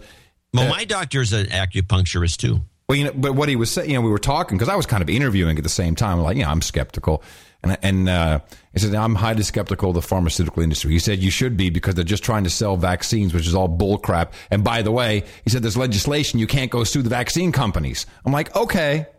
All right, you're in my on. camp. I'm You're in. you're in my camp. All right, all right. Stick the stick the needle in me, bitch. Go. Make him listen to the show. Uh, anyway, so it could be the placebo effect. It could be uh, sacred signs and stuff and all kinds of good stuff. It could just be because I believe that my body heals itself, but I've been living with this for almost 48 years, so it'd be interesting if it were to be gone.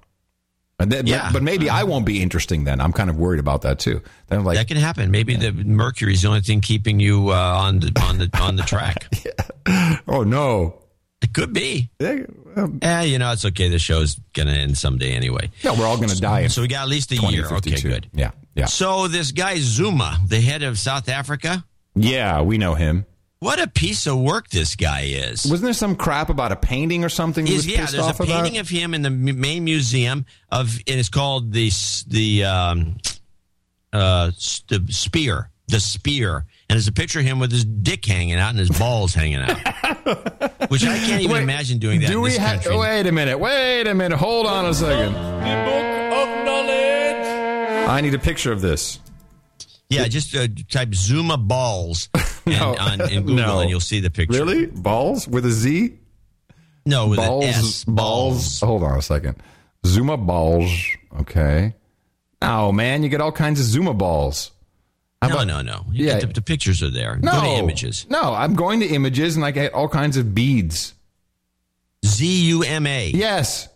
Okay, here, let me get you the real How about then. Zuma painting? Get his first name. Zuma, South Africa. Zuma painting balls. Ah, okay. There it is. Let me just. hey, uh, got dudes hung like a horse. Well, he has four wives and he still has kids out of wedlock. He's just a he's a total dog. And you know, he's running the country and so they're all He's circumcised too. So they somebody put the uh put this painting out and it's on the museum and so It's kind of the o- the Obama colors. You notice that? Yeah, well, kind of, except for the blue, missing blue. So, um, so somebody defaces the painting, and now it's a big scandal. and but the weird thing is they they had the, de- the defacing on the BBC, but the it was it was a camera that was obviously on a tripod, and the whole thing was filmed from the beginning. When the first guy puts an X over his head, and then the next guy comes along with some black, and then they, there's all like it's a produced it was video. Set, it was set up, is what you're saying. Yeah, it was totally set up. It plays Zuma balls, and it'd be, to give a little backstory. A controversial painting that shows the South African President Jacob Zuma with his genitals exposed has been defaced at an art gallery in Johannesburg. The attacker told the BBC he'd smeared the picture with paint because he thought it disrespectful. The BBC's Milton Nkosi reports. It was business as usual at the Goodman Gallery in Johannesburg. Then suddenly, this is what happened. The portrait depicted a fully clothed President Jacob Zuma, but with his genitals exposed. A scuffle ensued, and the two gentlemen were apprehended by security guards This is the guy that painted. Where, where's the authorities? Where are the oh. authorities? And then handed over to the police. Wait They a will minute. appear in court soon. Wait a minute. Wait a minute. Let me get this straight. So this picture, the the the guy likes the picture because it shows him hung like a horse, and it's okay. It's on display, and then someone comes in and ruins it because it's inappropriate. Is that what is that what I'm understanding? Well, I'm not sure. I never got the, the straight scoop on whether Zuma likes or dislikes the picture. But he didn't do anything because it's been hanging for a while. Yeah, it's so been hanging speak. there at the museum. So to speak. Nothing's been done. It's not an illegal picture. So I'm Yeah. suspecting he probably did like it because it was, you know. Yeah, it's it's flattering. Well, to guys married to have four wives and a bunch of other women on the side, I guess it would be. Dude, this is a flattering picture. Here's a uh, the Zuma balls part two. Just kind of wraps it up. The African National Congress, President Jacob Zuma's party, is in court trying to force this gallery to take the painting down. There's been a lot of controversy in the last week about that painting. People were saying, especially from the African National Congress, that it is racist, disrespectful, and uncultural. These supporters from the governing African National Congress were outside court singing old liberation songs. In his application to stop the display of the spear, President Jacob Zuma said he was hurt by the artwork. But why continue with court action? The painting is already vandalized. In Section 10 of the South African Constitution, it says everyone has a right to human dignity. That everyone includes the president of this country, includes Zuma as a father, includes Zuma as a grandfather, includes Zuma as the president of this country. President Zuma's life has been under public scrutiny for some time. A polygamist, he has four wives and has admitted fathering at least one child out of wedlock. Milton Nkosi, BBC News, Johannesburg. This is like uh, I don't know. This is weird. Is it some kind of racial thing they're trying to stir up, or I don't have a clue. who gives a crap? I mean, we do. Well, there's that. Well, it's a, it's a, it's a novelty story. I mean, Yeah. so it's. I mean, Yeah. above all, yeah. but it's like South Africa is. uh We probably should look at it a little more than we do. We we Yeah. pretty much have stopped paying attention to that far down. We, we're up at. We're looking at the pipelines and the stuff going up further north, but the, there's probably some pretty good stuff in South Africa to deal with in terms sure, of uh, for sure. how it interrelates with China and all the rest guys- of this crazy guy. Guys walking around with their balls hanging out. It's good stuff. Yeah, there you go. It's good stuff. Well, uh, the BBC, of course, uh, reporting on this, they're very smart, the BBC. They have more information than you and I do. As Really? witness, yes. Uh, one of our donors mentioned uh, that he heard about, he heard the 33 meme mentioned on the B- BBC report about the doctor who faked the uh, vaccinations and thereby got, what was it? Uh, he got like the DNA from someone. Remember that story? Oh, right. The guy, yeah. He, right. he faked vaccinations, got the DNA, and that led to Osama bin Laden's uh, demise.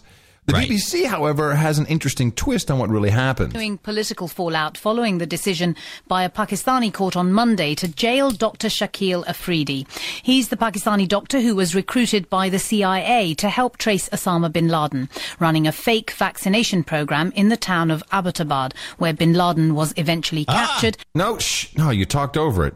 I'm sorry. I said just go again, but I was stunned that she pronounced She said correctly. Abbottabad. I know she said it right. That would, I noticed that too.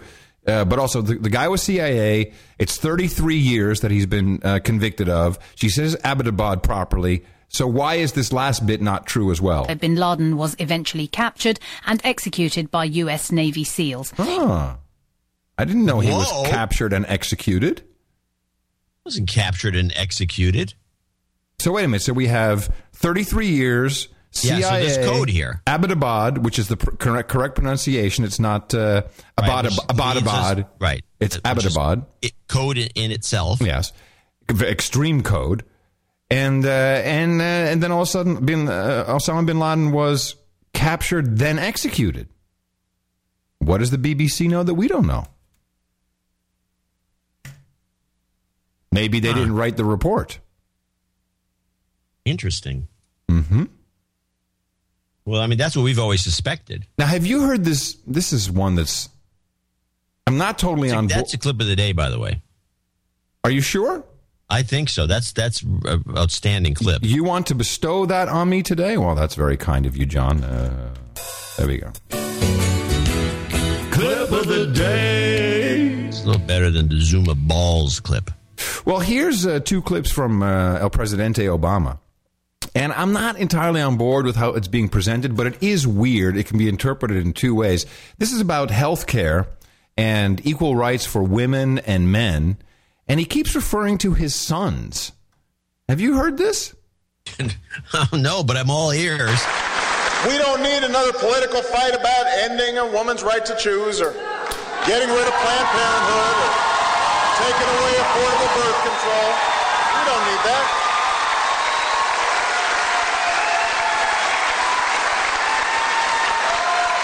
I want women to control their own health choices, just like I want my daughters to have the same economic opportunities as my sons. We're not turning back the clock. I want my daughters to have the same economic economic opportunities, the same as my sons. Now, you can interpret this two ways.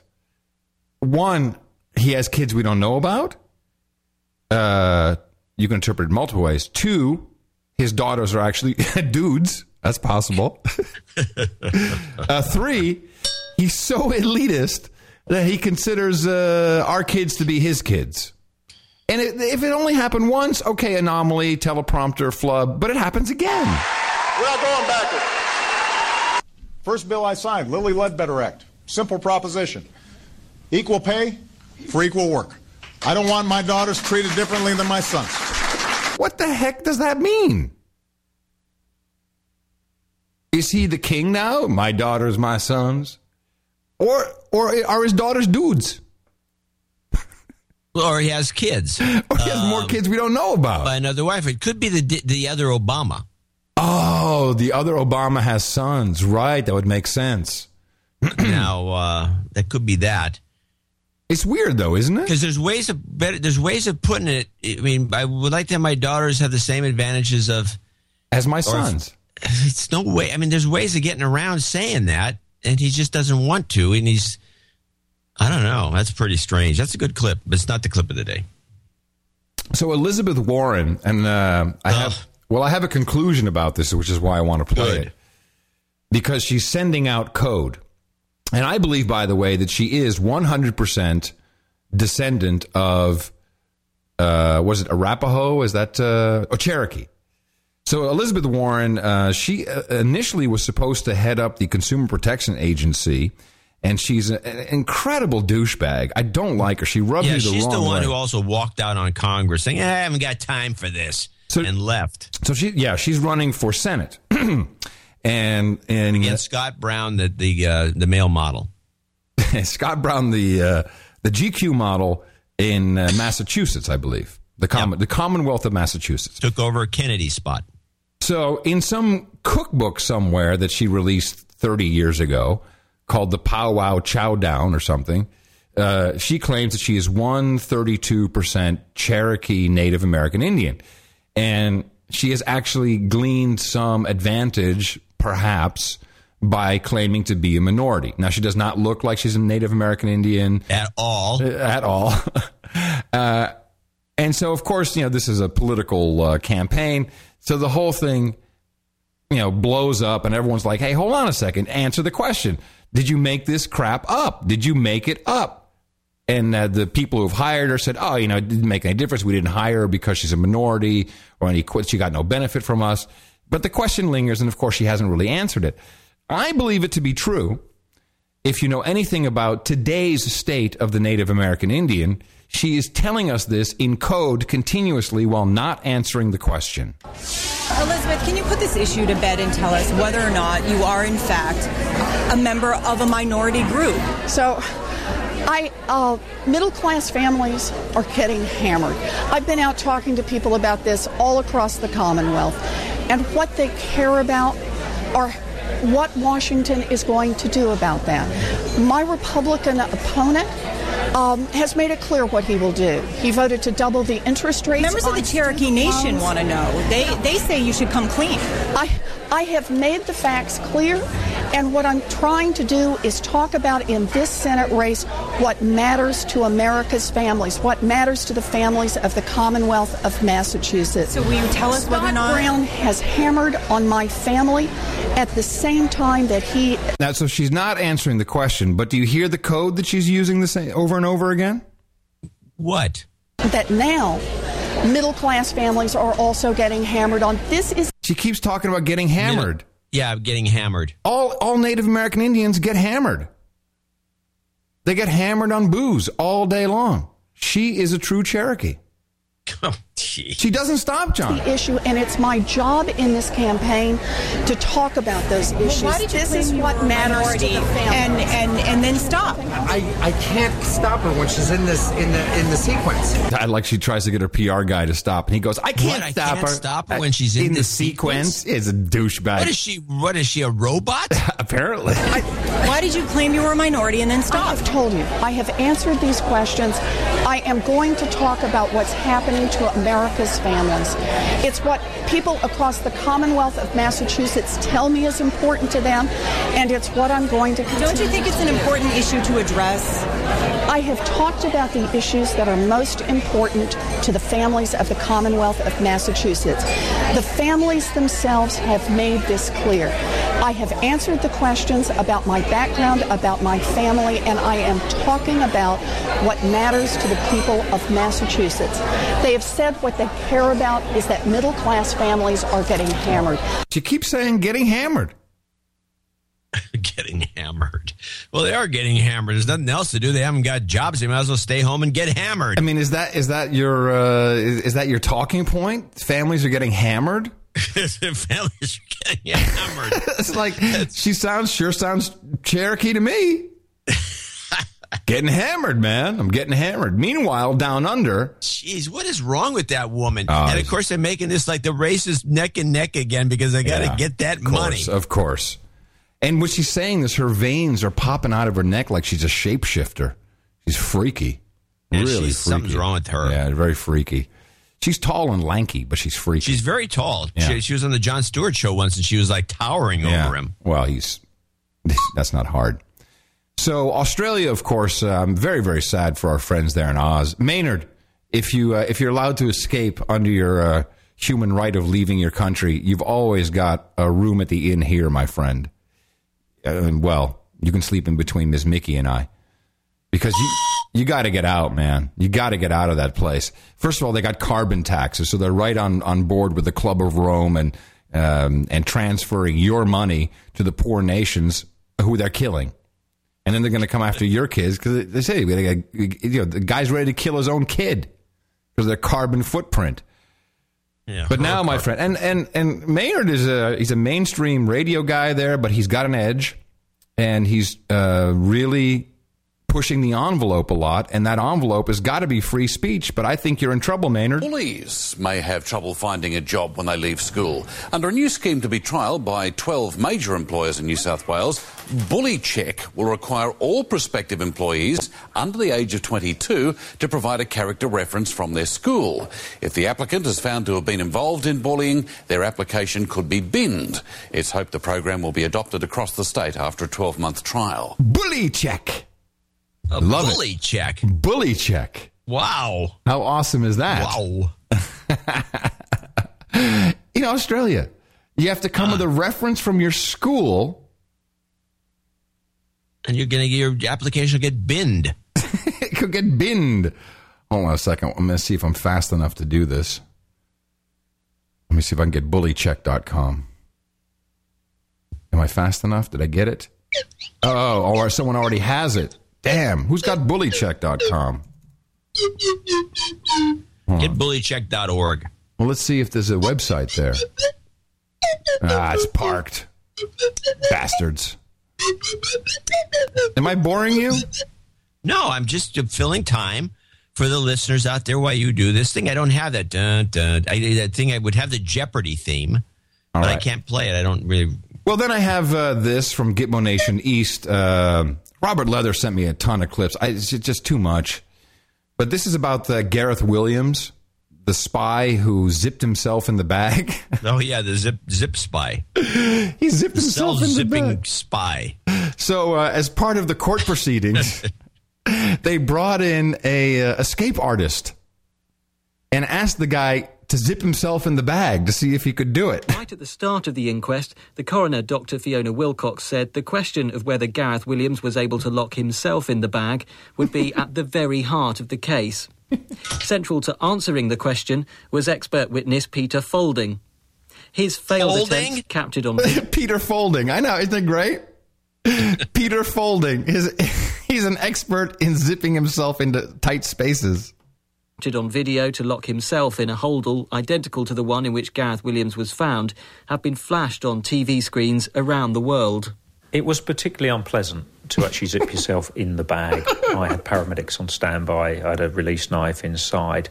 I found it extremely difficult. I wasn't flexible enough to be able to close the bag myself. Houdini would have struggled with this one. Peter Faulding told us he was called in by the Met within days of the start of their investigation. He was contracted to work on the case because of his listing as a confined space specialist on a police database of expert witnesses. I think the whole report is humorous. It's very funny. Peter Faulding, confined space specialist. No kidding. Really? And that's his real name? oh, boy. Then this report came out. Uh, and unfortunately, what I wanted to find for y'all was not available uh, because it aired in 2004 on CNN. But here's the sad news that reached us late last night. Sandy Dahl's best friend says Sandy died of a broken heart. She'd given so much of herself to others, even as she carried a heavy burden. Her husband, Jason, was the captain of United Flight 93. He, the crew, and passengers fought back against terrorists that hijacked that plane. Friends say Sandy Dahl died in her sleep on Friday morning. She was 52. So we have Sandy Dahl. Uh, actually, she was a flight attendant herself. Um, dies in her sleep, age 52. She was the wife of uh, Jason Dahl, pilot of United Airlines Flight 93.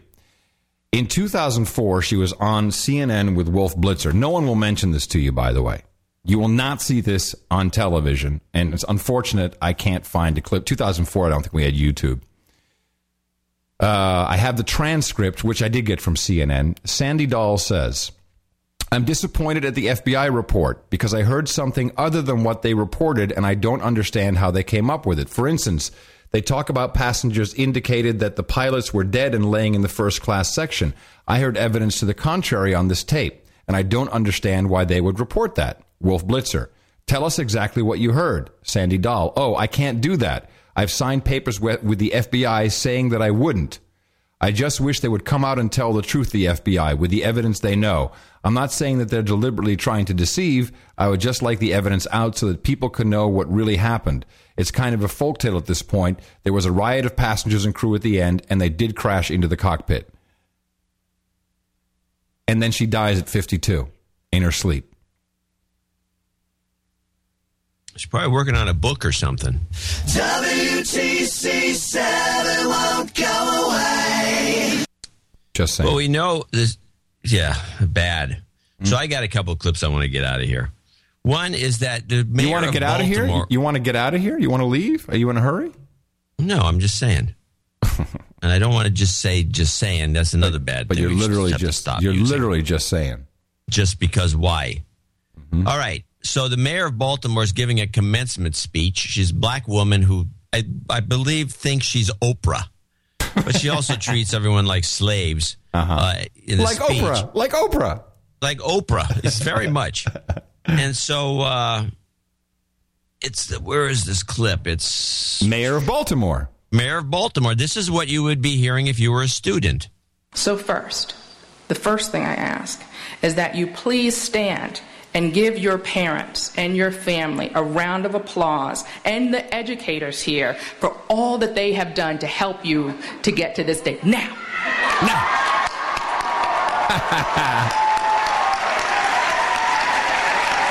now that is a round of applause. Wow. She doesn't jumps at the She's not no she's not like she's not like Oprah. She's like this one. Yes, here's a little one. You come on up. yeah, well, it was, she was she had a lot of uh, Michelle mannerisms. Okay, yeah, and the way she talks about her mom, it was she could have been, but Oprah and Michelle and this woman seemed to be kind of all cut from the same cloth. But now, now, now. So Olympics uh, ticket sales are off. Yeah, they're not. They have like three hundred thousand. They can't sell. Yeah, and so here's the, there's two stories about this. One is apparently the Ukrainian guys, and by the way, there was a riot in Parliament. I wish there was it wasn't worth clipping. No, but there was a fist fight that broke out. That was just a melee. It looked like one of those movies from the 30s, you know, a cowboy movie in a bar. But anyway, so the, the first Were, were they, off wait Ukra- were they slamming chairs on people's heads? Yeah, it was horrible. ah, wow. U- Ukrainian, for one thing, they catch a Ukrainian scalper. This is just a short bit. Ukraine's Olympic Committee has suspended its general secretary after he was caught on camera offering tickets for cash to the London 2012 Games to an undercover BBC reporter. Volodymyr Gerashenko, the general secretary of Ukraine's National Olympic Committee, told an undercover reporter posing as a ticket tout he had up to uh, 100 tickets to sell. Such a sale would be illegal and could carry a fine of up to 20,000 pounds. Mr. Gerashenko later insisted he had no intention of actually selling the tickets. Adrian Warner reports. I like the end. Dude, I wasn't going to sell it, man. I wasn't going to sell it. I was, I was just kidding. so anyway, but the whole thing is bogative because the Olympic ticket sales are down in the tank. You can play that and we get a little background. Nearly a third of the Olympic Games tickets that became available to the British public earlier this week are still unsold. That means there's now a real prospect for the first time since they went on sale last year of the Games not being a sellout. The London 2012 organisers had expected that all 928,000 tickets would be snapped up quickly. Yeah, no one wants to go to your douchebag uh, Illuminati celebration, dude. No, and you know what the re- you know what the real thing is is that that leaked report, the stuff that you read last show about the Rockefellers and Yeah, all those after- things. after And our then- show, ticket then when sales they, tanked. When they when they bring in the Navy and they bring in a, a would be aircraft carrier, which is a, some other thing, but it looks like one, and then all these rockets on the rooftops. I wouldn't be a million miles near that thing. So, so this is very interesting. So, just to recap, we read the Rockefeller Foundation report, which had four scenarios for the future. One of them uh, literally said 13,000 die at the uh, explosion at the 2012 Olympics in London. I think what's happening now, they've probably only sold about 13,000 tickets, John. I'll Yeah. tell you this. Uh, Yeah, but you're right. I mean, why the hell would we want to do that? Why would you want to go to the Olympics with all with you got the aircraft carriers, you got the helicopters, you got Jets. the jets, you got the the missiles on the roofs, you got the the Rockefeller report. Yeah, What if one of these rockets? One of somebody take you. Here's the thing you do is you you, you take a, a, a little terror team. You go up on one of those towers where the rockets are, and you kill the three or four guys there. I don't know what kind of you know what kind of security they have, but you can probably find a way through it. And then you shoot the rocket at the at the uh, stadium. Yeah, or unload the whole batch of them. Boom, boom, boom, boom, boom. That would be a mess. Well, at least it'll be That would wreck televised live. stadium, by the way. At least it'll be televised live. That'll be cool. So uh, I mean, so I wouldn't go. I wouldn't buy a ticket to that. thing. it sounds dangerous. It's going to be on television. So the um, you heard it here first on the No Agenda show. The Russian superjet that crashed, we immediately said, "Ah, this is clearly um, an attack." Uh, you know, we've had the ongoing Airbus Boeing wars, and obviously Boeing uh, wanted this thing to to tank so they could sell their uh, their 737s, which is compar- No, no, no. We decided that wasn't it. It was for Airbus. Airbus, I'm because sorry. Boeing has a piece of the. I'm sorry. I'm sorry. Airbus. You're right. Airbus wants to sell their uh, what is it? The 410, the 409. What is it? No, the little bitty one is a 319 or something. I don't know. Yeah, it's right. a small one. 310, whatever. 310, maybe. Uh, report. Report. Report. The GRU, Russia's military intelligence agency, suspects that U.S. inspired industrial espionage, espionage may have caused the May 9th crash in Indonesia. we're not that crazy on this show. We're, at least we're not crazier than the Russians. No. That's in the Christian Science Monitor. I'd say that's reasonable. I like it. Reasonably Works respectful. Uh, and then we might as well hit the. Uh, The Euro.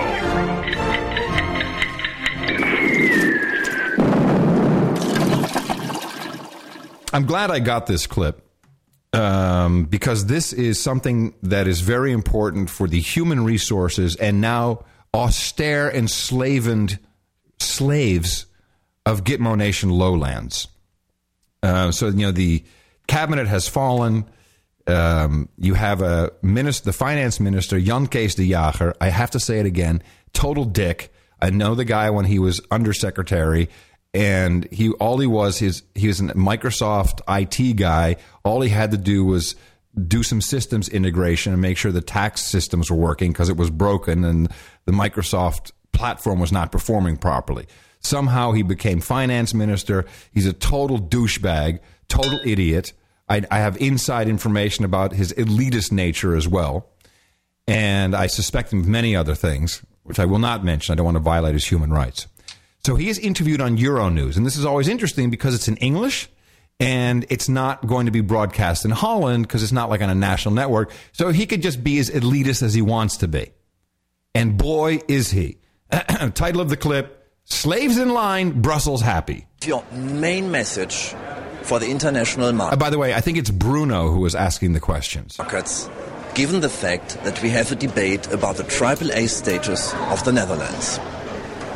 Well, we have seen that even under the most difficult circumstances politically, we have seen that the Netherlands is ready with a parliamentary majority in both chambers. We have two chambers here in the parliament with a majority and the government together to have a package deal that includes not only an austerity package which will bring us to the 3% deficit target next year and a structural reform package of all the structural reforms that have been debated the last, well, even decades in the Netherlands. Liberalizing the labor markets, even before the financial markets asked us to do so. Um, to have a housing market reform here in the Netherlands, which was very difficult in political terms, but we are doing it now. we have a pension reform already starting in 2013. So we do the economic reforms, we do the austerity measures, we are making all necessary measures to show all the world, all parts of the world, that the Netherlands is still an austere country. I rock.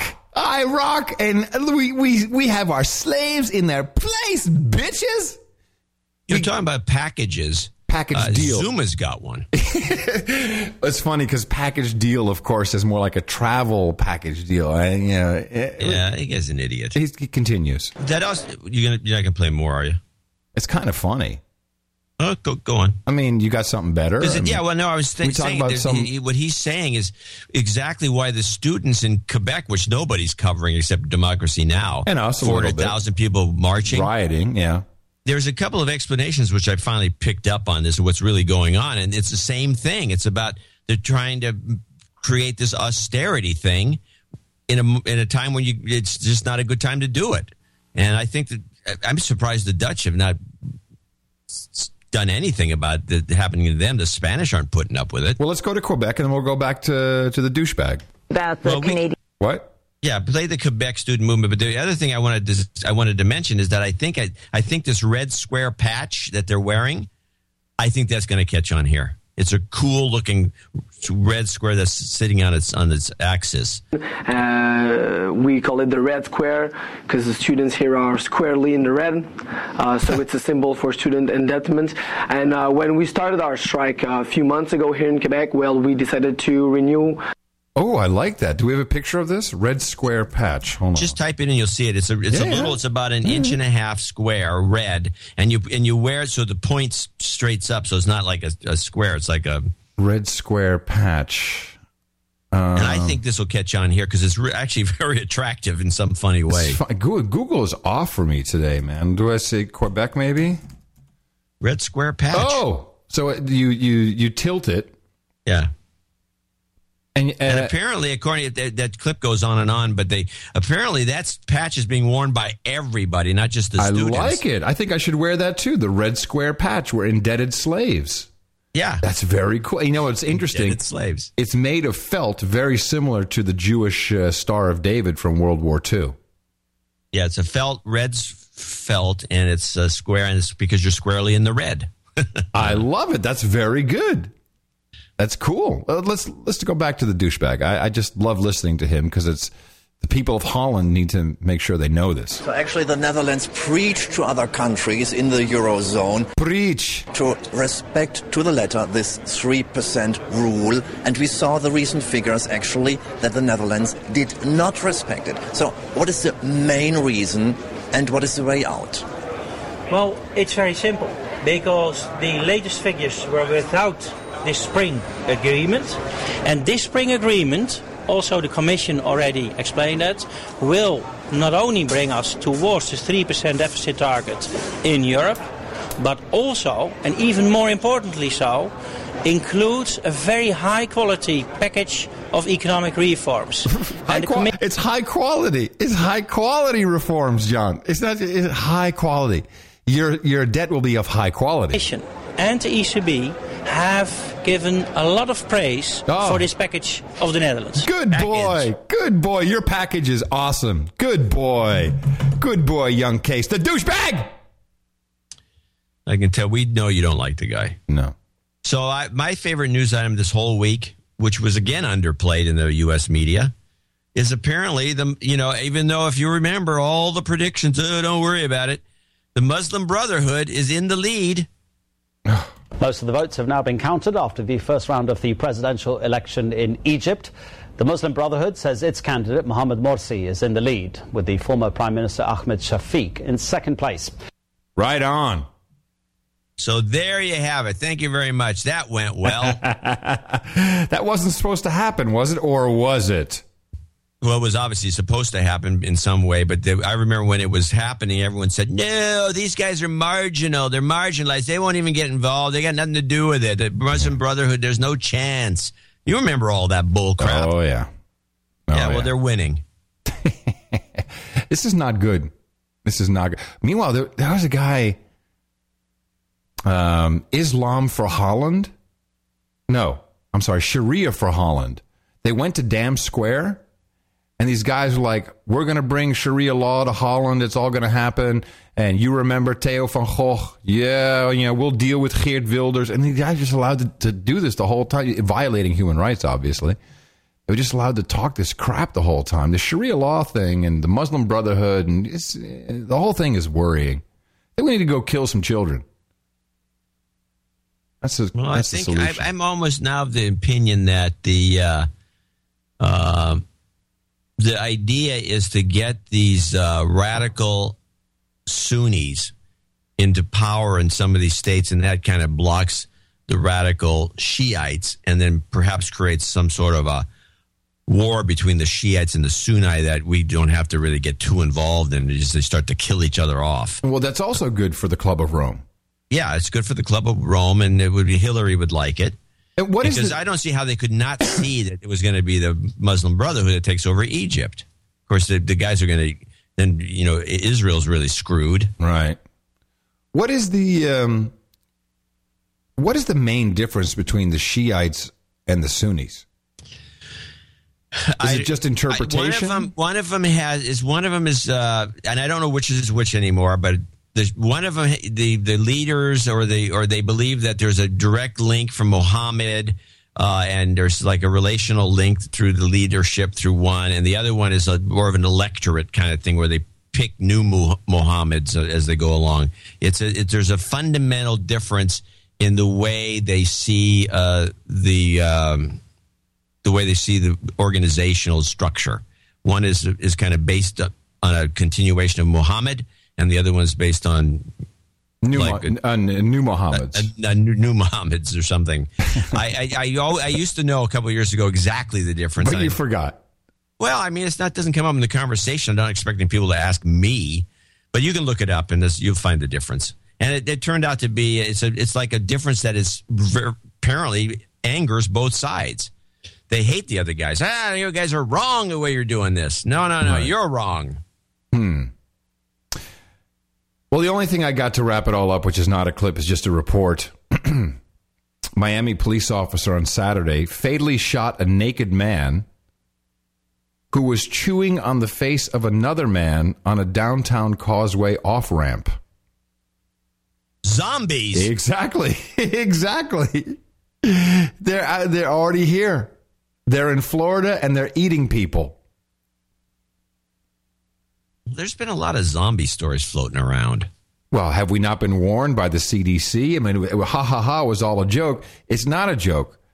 There will be a zombie apocalypse. I mean, this is the beginning of it. These are the first reports. What else is a naked man doing? Chewing and eating another guy's face, and it's so bad that what the cops can't tase him. The, the cop shot him, two to the head, double tap. Plus, you got to do with the zombie. Yeah, you got to you got to say, "Hey, zombie, hey, you." Double tap. That's the only way to get rid of him. Why else would the cop shoot him? The guy's naked. He's unarmed. well, Wow. Well, you tell me. I, I'm not saying anything because these zombie stories are cropping up all over. Now there's some supposedly some zombie uh, people getting zombified from eating the wrong food or taking the wrong medicine. Yeah, yeah. Eh, we'll see. I'm I do want to do a mea culpa. I I uh, mixed up Nicaragua with Honduras, oh, that's a, that's very bad. but uh, I think that the the point I was making was valid, but the the the location was We invalid. forgive you. We forgive you. Coming up on the No Agenda stream, noagendastream.com, uh, No Agenda producer update. Special edition live via recording studio, interviewing Noble Lairs, aka Jasper Avenue. Stay tuned for that. And um, please consider helping us out. We do a lot of work. We enjoy doing it. It's value for value. No love, money back. I loved you long time. Coming to you from the capital of the Drone Star State here in Austin, Texas. It's Camp Mofo. My name's Adam Curry. In the morning, everybody. And from northern Silicon Valley, I'm John C. Dvorak. We'll be back with more media assassination on Thursday, right here on No Agenda.